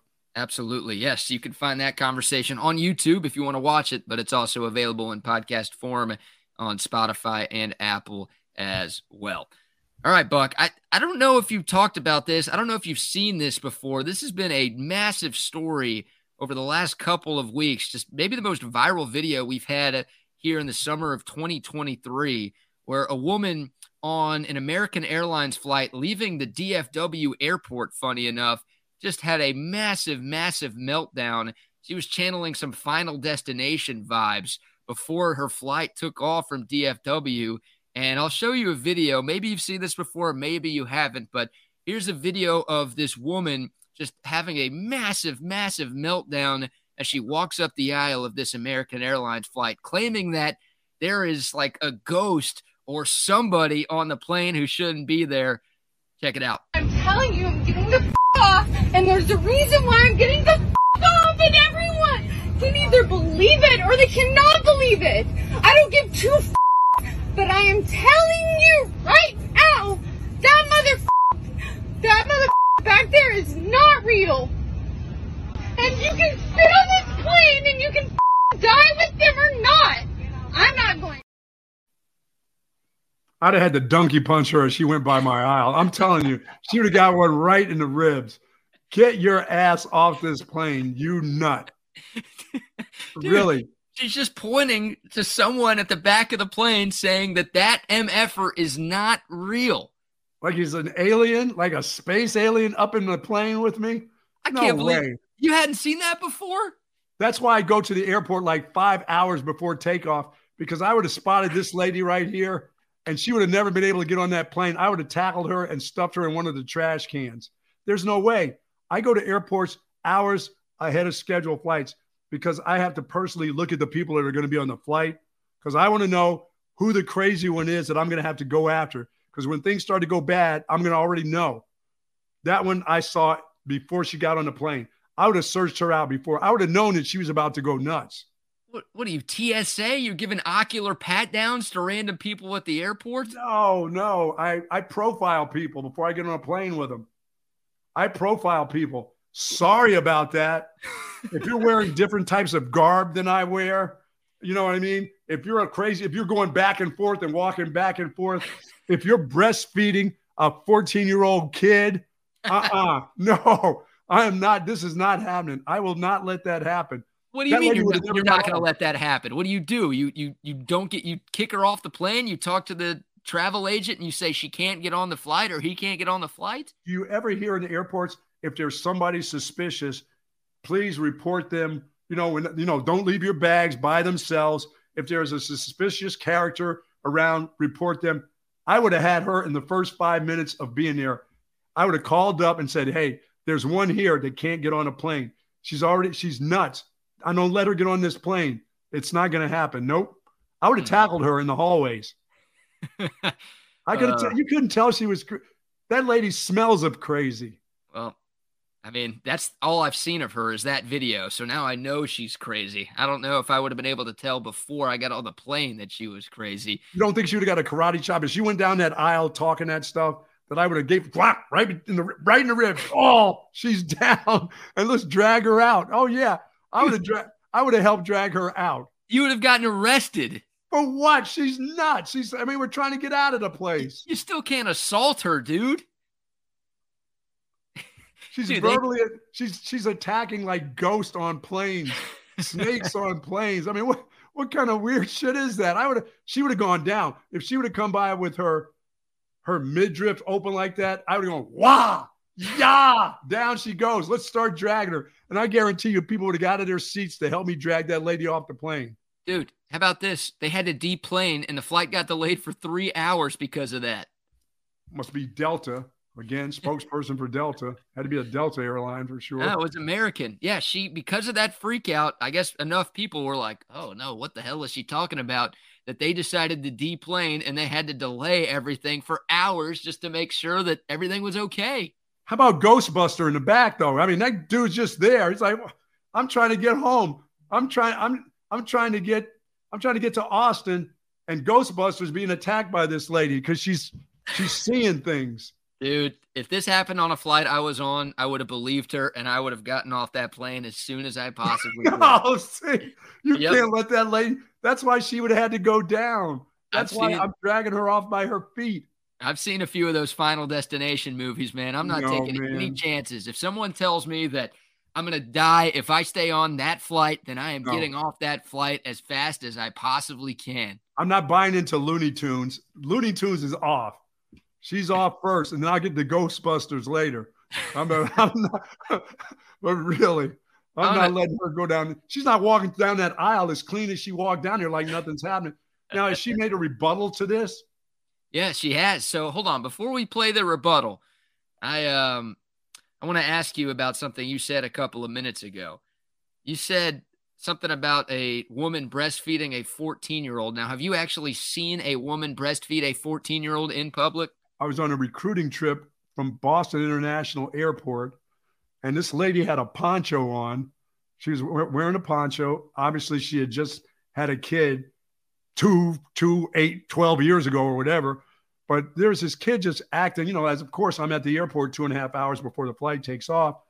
And I'm standing in the waiting area and just kind of roaming around and I'm profiling everybody that comes through. And yeah, you're okay. You're okay. You're okay. Well, the lady with the poncho comes and this kid is like eight years old. I mean, I'm, I'm not exaggerating. I'm just going to say, I'm not going to say 14, but the kid is eight. The kid can run a marathon. You know, she's dragging him down the hall. We're trying to get to the spot to sit him down. And he's acting up like most, well, not like most eight years old, eight year olds do, because by eight, mom and dad's got him pretty tame, calmed down at least a little bit. Well, this kid's crying and whining. And she lifts up her poncho, and the kid goes up underneath the poncho, and all I hear is this. I'm like, whoa, what in the hell is going on here? This woman's breastfeeding her like almost adult kid. this kid is this kid is like a puppy getting after it. So he's up underneath there. You're hearing all these sounds. She unlifts the deal. Kid's all calm again. I'm like, how long is this going to go on in this kid's life? Wow. So the kid was standing up, just sucking no, away. No, no, she it wasn't on the kid was not on the lap. I told you the kid looked like a marathon runner, like he just came from the Boston Marathon. I mean, so the kid can stand up. The kid's eight. Of course he can stand up. He's an eight-year-old kid, nine-year-old kid. He this looks like a marathon runner. Yeah, eight-year-olds are running marathons these days. Well, I mean, it's not a two-year-old or a three-year-old or 16 months. The kid is at least eight. So did, between eight and 12, and he's still on it. So he's still suckling. I mean, like, what is this? Ugh. I mean, is the watch? mom going to jail? Does the kid go to jail with the kid go to juvenile court or what is this? I don't think that's illegal. That. I just think it's creepy and wrong, but I don't think it's illegal. So what did you did you watch? I listened. You didn't have to watch. You could hear it aisles over, you know. And these two uh, on this two this kid got his fill. I mean, this this little dude filled up because this was about five minutes I that that mom must have lost 14 pounds while that kid went underneath that pond. She had a poncho on. Mm. Yeah, like Poncho Villa. I get underneath here, kid. It, was, it, was, wet underneath there, clearly. So. Oh my goodness. What what she look what she look like? Did you think about uh, maybe trying to get under that poncho? No, no, no, no. This was a. Uh, she was in her. I'm going to say she was in her 30s. Okay. And the kid was in his 20s. It seemed like, but no, it was just a weird. It was a weird scene at, at Boston Airport. But of course, unlike the regular people, I had to pay attention. Everybody else is like going about their business, but this just happened to catch my eye because I'm in the middle of profiling everybody that comes through there because they're going to get on this plane. Mm. And I did yep. get a lady to wink, wink when I got on that plane, like, hey, great job of shutting that kid down. I mean, it shut him up. He shut up. once he was once he had a couple gallons in him, he was so quiet. oh, that is gross. That was oh, gross. Man, but I would have been watching too. All right, of so course you would have. Yeah, I'd probably would have gone under there too. Uh, okay, so one more time, I'm going to show you this video, at least part of the video of the woman freaking out on this American Airlines flight leaving Dallas. I think you're the last person in the world to have seen this, Buck. I, I can't believe you hadn't seen this until now. But here it is. Just remember what she looks like, okay? Because we have an apology video from this woman, and there's a conspiracy that the woman from the airplane freakout is not the same woman who apologized, claiming to be the woman from the airplane freakout. So take a look at this uh, original video once again. I'm telling you, I'm getting the f- off, and there's a reason why I'm getting the f- off, and everyone can either believe it or they cannot believe it. I don't give two f- but I am telling you right mother, that mother back there is not real and you can sit on this plane and you can die with them or not. I'm not going. Yeah. yeah, yeah, yeah, yeah. Down she goes. Oh, and off the plane man. she goes. Oh man. All right. So that's what she looks like. The internet, of course, as the internet does, finally identified her. Her name is Tiffany Gomez. And this video comes from this weekend. So she released an apology video. It's over two minutes long. I'm not going to play the entire thing because it's just too long and it gets boring after a while. But you tell me if you think the woman from the video you just saw is the same woman as the video you're about to see. Hi, everyone. It's me, Tiffany Gomez, probably better known as the Crazy Plane Lady, which is completely warranted. As you know, I have been unwilling to speak on the viral video, but I do finally feel that it's time. First and foremost, I want to take full accountability for my actions. They were completely unacceptable. Distressed or not, I should have been I should have been in control of my emotions and that was not the case. My use of profanity was completely unnecessary. And I want to apologize to everyone on that plane, especially those that had children aboard. Can't imagine going through that and trying to explain to your kid what in the world just happened. We all have our bad moments, um, some far worse than others, and mine happened to be caught on camera for the whole world to see multiple times. Sorry, trying not to sound like Minnie Mouse. Um, well, it has been really comical for. That's not the same woman. So you're Come buying on. into the internet conspiracy that it is a different woman in that video than the woman, woman on the plane. That's a different woman. Ugh. I don't know, man. I mean, makeup is a hell of a drug, isn't it? Yes, it is. And early in the mornings, I'm going to start putting some around these eyes for sure here. But that's that's not the same person. You're wearing oh. makeup now. Could. You know, I I'm guess, not, yeah, I'm you could, but why would you? Because I like to look at my best. Even in hmm. early in the mornings, I like to look at my best. You know what I'm saying? Interesting. Look at, okay. These, how these been looking? These Dr. Eckerd wonderful. This group of teeth right here. These beautiful yep. veneers. Those look good. These look good. They feel good too. Let me ask: Do you have to brush those fake teeth, or are they just clean all the time? They're mostly clean all the time, but I slap a little polish on them every once in a while. you know, you go to the dentist twice a year. That's the only time they brush your teeth. I, I, oh, I'm, I'm not a, I'm not a big dentist fan, but when I do go, it is to get these babies all cleaned up, and they are looking good. I got that Denzel smile, that smile I always wanted to have. Took me a while, but I got it now. That's mm-hmm. what I wanted to have. I was not very confident in my smile when I when I first got into this business, or even when I first got into coaching BK. It looked like some I had a thing of corn in my mouth when I would smile. I mean, yeah. it was like it was bad. Then I got to my good good friend Craig Eckert, and he said, "Let's hook you up. What what kind of smile do you want?" I said, "That dude Denzel in Training Day. I want that smile. He wasn't smiling that much in Training Day. Yeah, but I wanted that smile, and we got it all hooked up.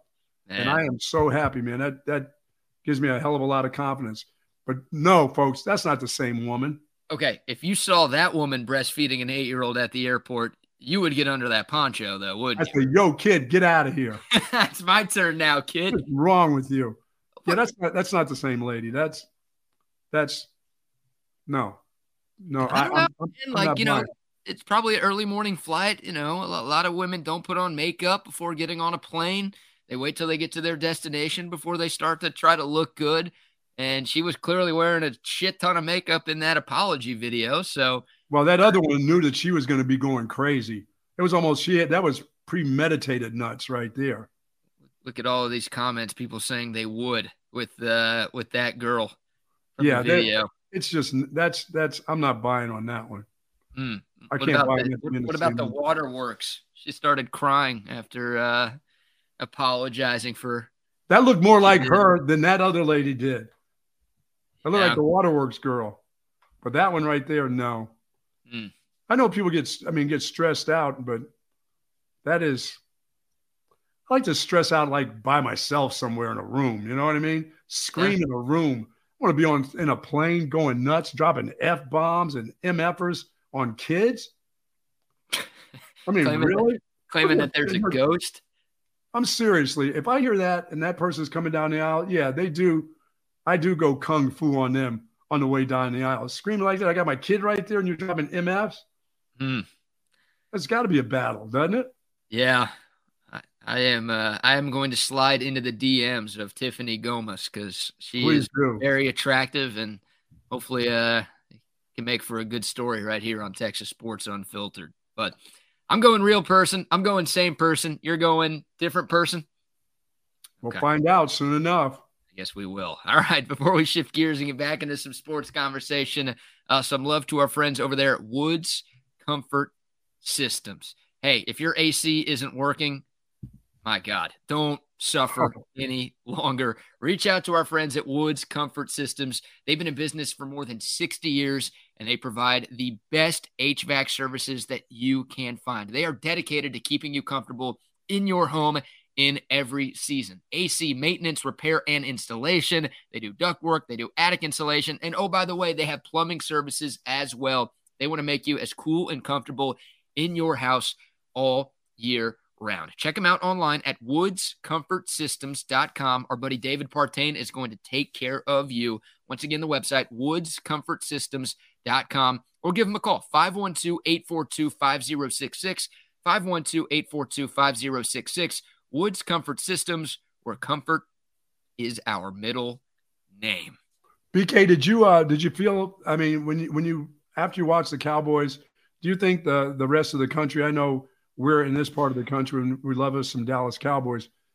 But for those that have never seen Deuce Vaughn, if you didn't see him going from high school to college to K State to the Dallas Cowboys, you know, would, would you, as a just regular fan, look at that guy and say, that's a pretty good running back? I mean, I mean, we know him because we we're still amazed at what he does for his for his size, the, the incredible play that he has.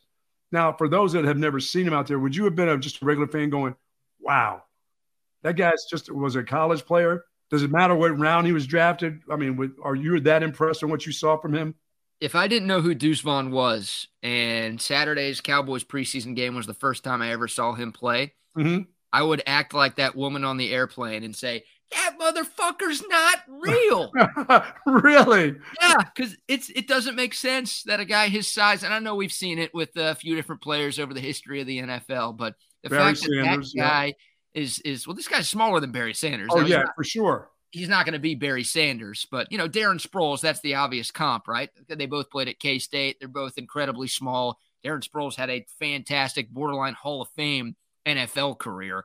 Yep. Like, oh man, if Deuce Vaughn can be like 50% of Darren Sproles, I think that's a huge hit for the Cowboys. But it's amazing a guy of that size and stature can play the way that he does. And look, it was a preseason game. He was going up against the Jags second team defense, and maybe there were some third team guys in there as well. But man, I I love that draft pick. That was the favorite. That was my favorite pick the Cowboys made. Really? I love the Overshown pick. Obviously, pumped that Overshown is on the Cowboys too, and he had a really really good debut on Saturday. Some Cowboys fans are taking notice of what Agent Zero did, and I'm excited to see that guy's versatility in Dan Quinn's defensive scheme. But no, it's so nice to actually get to root for Deuce Vaughn now. That guy's a freaking stud, and I think he's going to be RB2 for the Cowboys. And I really do think, despite where he was drafted and despite the size and physical limitations that he might have, I think that guy's going to be a player in this league for years to come. I really do. That's interesting. Yeah, I I I, I'm just wondering if what you saw is when, when those guys play defense. As I said though before, I said, man, they've been playing football a long time. They've seen little players, they've seen smallish type of players. They find ways to get to him. But he was hard to he was hard to bring down. That was that was the deal with me. They they would hit him even up top. You know, physically, these big defensive linemen, linebackers would come up and hit him, and he spun right off of them. He didn't go down. There was there was no nobody got a real solid hit on Deuce Vaughn on Saturday, which was hard for me to believe. I'm thinking, well, he's going to slide off, and one of these secondary, one of these safeties, is going to come up and just just lay him out, and they did not. He spun on everybody. You know, yep. they tried to they tried to do the things they've done to him in college, where they try to get him down low and trip him up. You can't trip him up. His body lean and his leverage and his balance are fantastic. So you didn't trip him up. He'll just bounce right up and continue to move on. That's that's what that, that surprised me really. Yeah, I feel like if you're a defensive player and you see Deuce Vaughn for the first time, you're like, oh, this guy is nothing. This guy's right. going to be so easy to tackle. Yes. why is this guy even in the league? What is he doing here? And then all of a sudden, you get him in space, and it's like, oh shit, no, this this dude can play. Very impressed. And I said it earlier, man. Thoughts and prayers to any safety who has to deal with Deuce Vaughn one on one in space because he's going to break your ankles. He did that. He made a couple of guys look foolish on Saturday against the Jags. So that's what he does, man. He looks like he'd be easy as hell to bring down, but he's just not. Yes. He's no. slippery. He can run through those arm tackles. Obviously, he's shifty as heck too.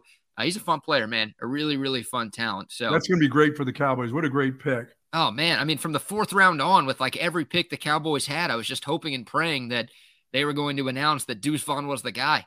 And then finally, and, and it's really cool because Deuce Vaughn's dad actually works for the Cowboys right. too. He's in the scouting department. Yep. Yeah. So that moment, I think everybody remembers from the draft that video of uh, Deuce's father calling Deuce, basically saying that we drafted you. That was awesome. And yeah, that was uh, one of my favorite picks. You know, I'm of course a little biased because I'm a Cowboys fan, but just in terms of value in general, that was one of my favorite picks of the entire NFL draft. Because uh, yeah, every Big 12 fan probably hated Deuce Vaughn unless you root for K State. For sure every Big 12 fan knows how good that guy can be. So, uh, yeah, excited, excited to have him in Dallas for sure. All right, Buck, let's uh, let's get back into the Longhorns a little bit here. We opened up the show talking about the offensive side of the football and some of our biggest takeaways from the fall scrimmage that took place over the weekend on the 40 acres. You brought up Alfred Collins, though, at the start. We'll bring him up again. By all accounts, he's making the move and finally putting some things together That'd be huge for this defense if that five star out of Bastrop can actually look like a five star this year. Well, I, I'm I'm still of the belief that you know some kids just they don't get it right away, and it takes some kids some time. And in his senior year, we've we've we've now reached the, the point of he doesn't have any more time after this. He's got to do it. This is you know you, you do it now or you just get cut loose and you're you're out there. You're a free agent somewhere. But this is a guy who came into the, the University of Texas as a five star player with a five star body. He had all the all the potential there was, and there were people that always wondered about is it his motor because talent wise it, it's there, motor wise and heart. What a lot of people when you say the word motor, your motor generally is means your heart. You know what I mean? That you can consistently go and you know you have that that that kind of ability on whether you get knocked punched in the face one play, you're back getting punched the next play, and now you're starting to do the punching. But there, I, I think people always wondered about his heart. Is his heart really in it? Is this what he really, really wants to do? I mean, look like Tarzan, play like Jane. You know what I'm saying? They, they wonder if he was one of those kind of guys. You know, looks great coming off the bus, but is not going to get it done on the field. I think he's reached that level because he doesn't have a chance. He doesn't have another choice. BK, this is it. This, this is, is his choice. And maybe, uh, maybe his uh, defensive line coach has got him to the point of he can fire him up each and every down, or maybe the kid himself has got himself to the point where I've just got to get it done. There's nothing that should be holding me back physically, uh, mentally. Do I is this what I want to do for a living? And is this what I, mean? You you came to it's like receivers that come to school, receivers that go play at Texas. If they can't catch the ball, how the hell did you get a scholarship to come to Texas? Well, right. What, you can't catch. How did somebody get? Why did somebody give you uh, two hundred thousand dollars scholarship to come here and drop the football? Your job is to catch the ball. For Alfred Collins, is he had that body coming out of high school. Your job is to be a menace on defense. What is it that has been holding you back? You know, is it that you don't have the heart? Is it that you didn't have the guy? You know, Bo, is Bo Davis not getting through to him? We hear about Bo Davis being this fantastic coach. Why hasn't it gotten through to him? But it sounds like now it's getting through, and it's just taken this amount of time. You know, some guys mature earlier and some guys mature late. Most of them by their junior years get it. You understand? Yeah. They don't. Not not a lot of guys pop up in their senior year and become all these all of a sudden an outstanding player. It's a it's some it's a slow process, but by your junior year, at this level, you know that you can play football, or people around you know that you're this type of football player. It's just taking him longer. That's all I'm going to say. I think it's just taking him longer. I don't have any. We've waited. I don't have any other thing. What else can I say? Yeah, I mean, it, we've been we've been waiting since he was a freshman because yep. he had the skill set and the body set, but the mentality did he have it? It's it feels like maybe this is it. But I'm like you. I'm going to wait and see. But I'm going to think Bo Davis has finally got to him. It's now or never, like you said. I mean, this is Alfred Collins' senior year. And my guess is that guy has had aspirations of playing in the NFL since he was in about eighth grade. You're right. And, you know, once he went to Texas as a five star, you're thinking, all right, just a few years and then boom, I'll be playing on Sundays. But this is Alfred Collins' last chance to prove that he can be a Sunday player. He's got a massive opportunity in front of him. And uh, yeah, if he's able to finally live up to that potential, that'd be huge for him personally. Obviously, that would be huge for this Texas defense, too, because that guy has the ability to be one of the more disruptive players in college football. We just yeah, haven't seen him put it together yet. Hopefully, he does. Yeah, they put him. They've moved him around in some different positions, asked him to do some different things. You know, originally they wanted him to be a defensive end and just hold a point out there. And I don't think he had that kind of flexibility. And then they moved him inside, and then they had him gain weight. I think this dude is almost 300 pounds now. He's a massive monster of a guy yeah. that that looks as thin as can be. He doesn't look 300 pounds, but he is, and he's big and he's strong, and he and he's physical. Now it's just the mental the mental part of the game that just has to go along with it. There's, yep. I mean, certain guys are just finesse guys. They will play through college as finesse football players, and you'll be you'll get ticked off because you, you want them to be physical. You want them to be physical, but instead of going and going bone on bone smack, they'd rather go and go around a guy and not take that physicality. This guy should be big enough to go bone on bone and through gas. That's how big he is. So yeah. if his technique is right and his heart is in the right place, guy should be an All American. Yeah, he's listed at 313. 313. Right so, yeah, he's wow. a, a, big dude, but he doesn't look fat, right? He is no. well built, and that's why people think he's got the chance to be a really, really good player. We've been saying that for years. The hope is once again he finally puts it together this year. But yeah, that that interior of the defensive line, it's one of the strengths of the team, Buck, especially if Alfred Collins figures it out. But oh yeah, apparently Byron Murphy, who had a breakout year last year. I don't know if I can predict another breakout season because he already sort of broke out, but I think he's going to build on what he did in 2022. He apparently had a really, really good Saturday as well. You still got T'Vondre Sweat there as the elder statesman in that room. Vernon Broughton also some nice depth as well. Like all four of those guys, you would think could start on a lot of teams across the country. You've got all four of them, so you've got a really, really solid rotation on the interior of that D line. That's going to help uh, stopping opponents' running games. And you mentioned it last year. Texas was pretty good for the most part against the run, but also I think these guys are capable of getting a little bit of pressure on quarterbacks right up the gut on that D line. Yeah, I, I've always been, you know, I they were the the team that gave the most pressure of any team in college football last year. But I pressure is nice, but I like to see sacks because with sacks comes turnovers. You know, with guys making the quarterback drop the ball. I, I I'd like to see more sacks by this group. I don't know where they come from. I don't know if Catalon becomes one of those guys that comes out of the secondary, but this group needs to sack the quarterback more, not just pressure the quarterback, but they need quarterback sacks. And I, I I think with the pressure that they had last year and the pressure they're still going to get this year, even if they don't get as many sacks as I'm looking for, the secondary is going to be phenomenal. They're they're very talented in this secondary group. They've got a nice leader back there that came from Arkansas. If he's if he's healthy enough and he doesn't blow himself up trying to make big hits, I think this will be a special unit this year. I really do. And uh, there's nothing in the Big 12. There's nothing offensive out there that tells you that this defense shouldn't still be as good as they were or better than they were last year. I agree 100%. 100%. And you talked about the lack of sacks for this Texas defense last year. I just looked it up. Texas was 73rd in the country in sacks per game. So, you know, not amongst the worst in college football, but nowhere close to the best in college football. And yeah, for this defense to take another step and for Texas to solidify a spot in the Big 12 championship game, you would think that uh, that ranking and that number needs to go up a little bit. I think they've got the dudes to make it happen mm-hmm. uh, on the edge too. We'll we'll get into that in a second, but I know you brought up the secondary. One of the guys who I don't know if enough Longhorn fans have talked about this guy, myself included, but by all accounts, he was maybe the most impressive player on the entire defense in the scrimmage on Saturday.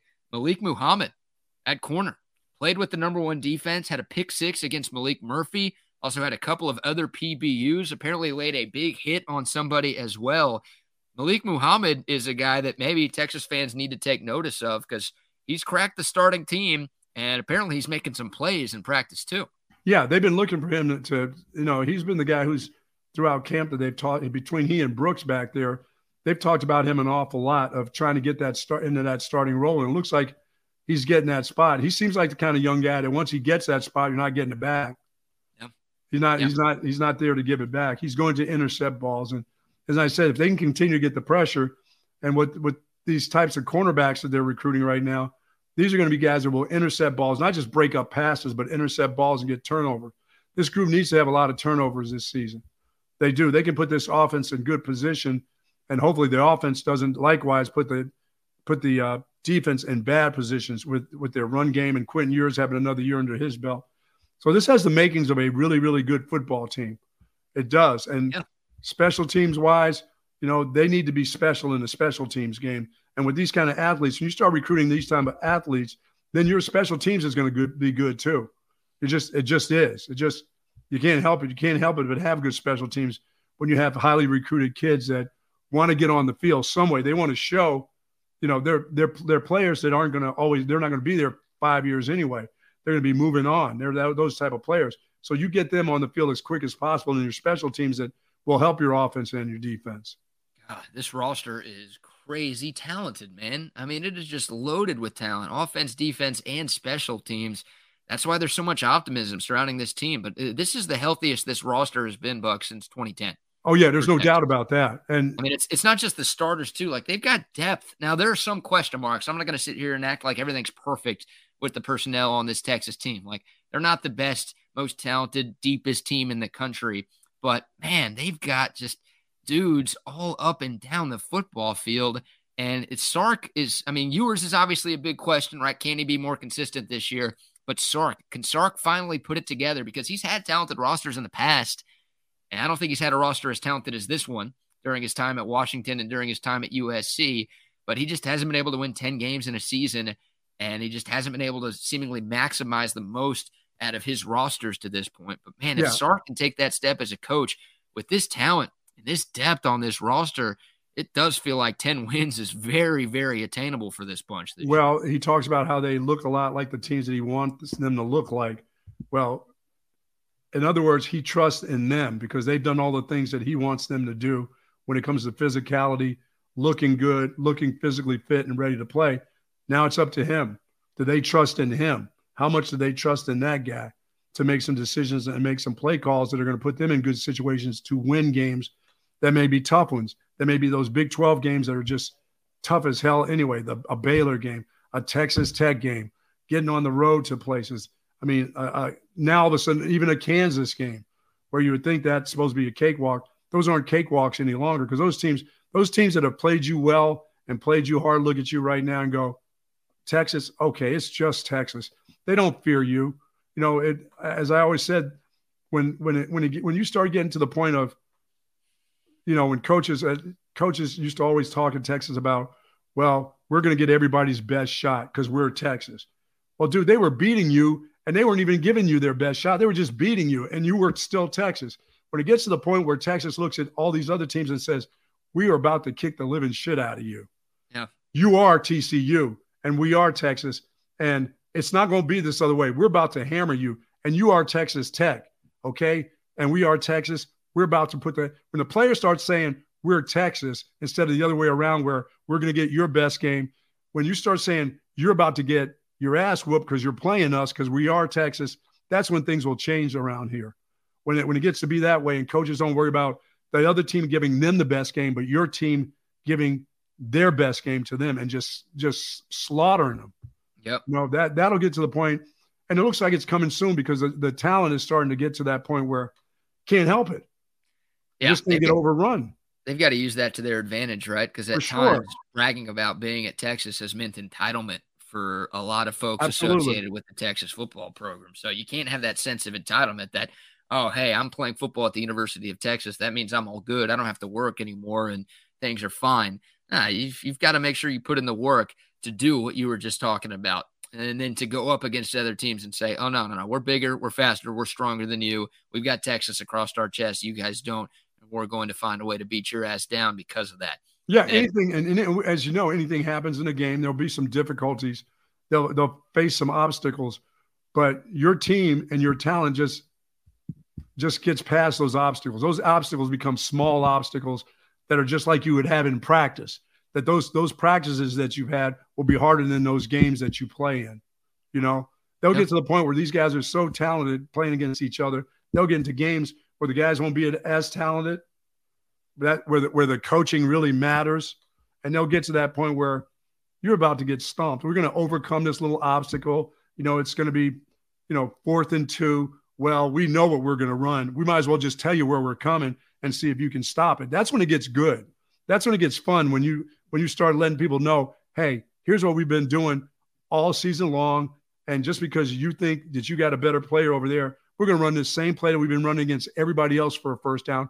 We're coming right over here against our best guy against your best guy and see if you can stop it. We'll let, and we'll let you know we're coming. I mean, talking yep. to Kasey Studdard, they used to let people know, hey, it's coming this way. Hey, right here. That ball's coming right behind me. What are you going to do about it? And you couldn't do anything about it. You were just better. and that's this? that's that's when it'll get fun for this team. Yeah, agreed. and hopefully that'll be in this season coming up and hopefully it'll be right from the start. You get that practice game against Rice, which it should be, and then you go to Tuscaloosa and you play a real college football game in a tough atmosphere. That yeah. that's that's going to be tough because as the biggest the crowds that you play against here, and then when you go to Tuscaloosa, it's a, just a different type of atmosphere. It's a winning type of atmosphere. They are used to winning. They're not they're not used to losing more than a game or two games during the course of a season. No, you know no. I mean, so all that stuff you're talking about about you know other teams being scared that they were going oh. up against the University of Texas. Yeah, none of that shit applies for Alabama. Right? No, like that, that's what Texas has to worry about. Is looking across the other sideline and seeing sure. the greatest college football coach of all time.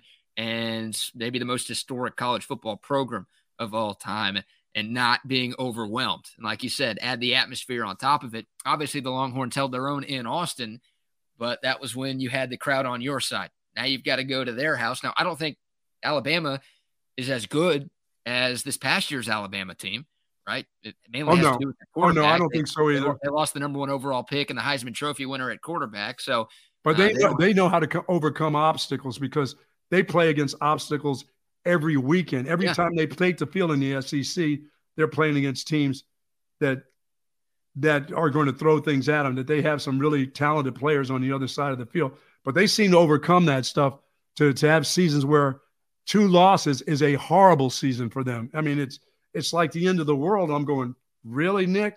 Two losses? You guys are terrible. You know, one loss to them and it's a terrible season. I mean, right. And we're we're, we're fighting here trying to if we can get two losses in a season, get into the Big 12 championship game and, and be a part of that, this place would be ecstatic going into the SEC. But for Nick Saban, it would be just, well, that's just no, this is what we do. We lose two games a year, maybe.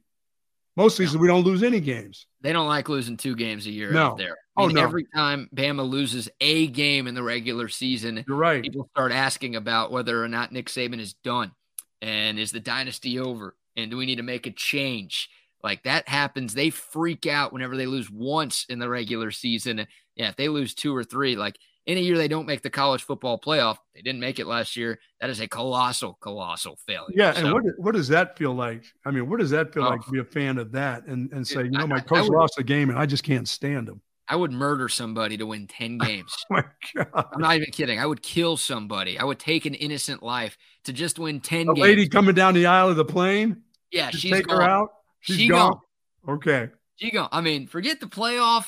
Forget a national championship. Just for ten wins, I think I would uh, off somebody. That is well, how get used to it because you're going to get that this year. I hope so. Well, apologies to whoever's losing their life then.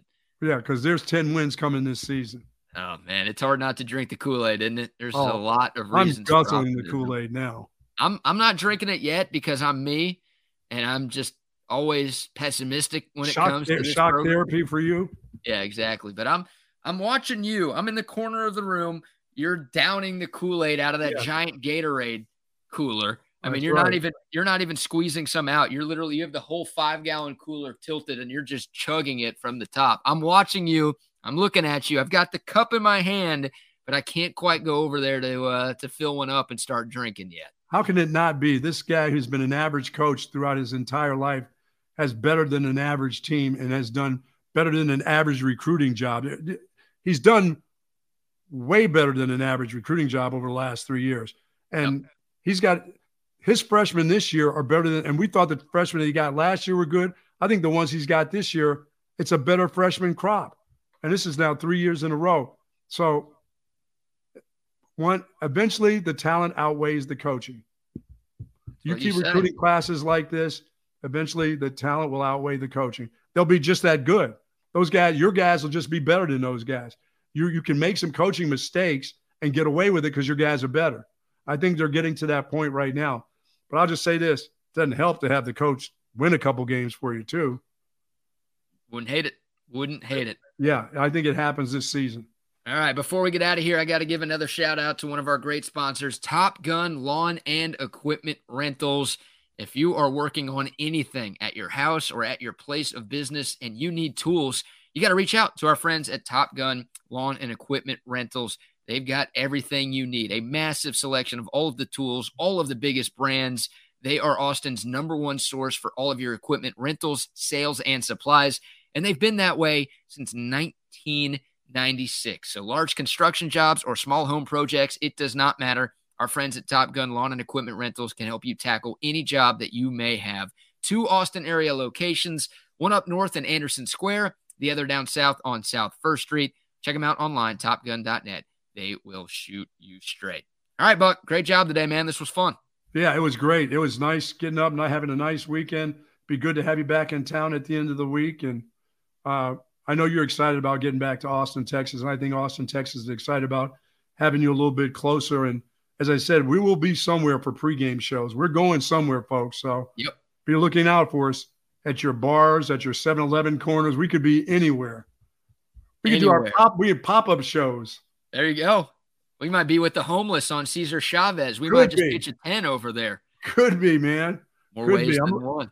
I'm looking All forward. Right. Listen, have a great day today, my friend. All right, there he goes. That's going to do it for Bucky and BK on Texas Sports Unfiltered. A reminder Trey and BK coming your way from 12 to 1 a little bit later today. And the Buck and I will be back tomorrow morning at 8 o'clock. Until then, y'all stay safe, y'all stay healthy, and hook 'em.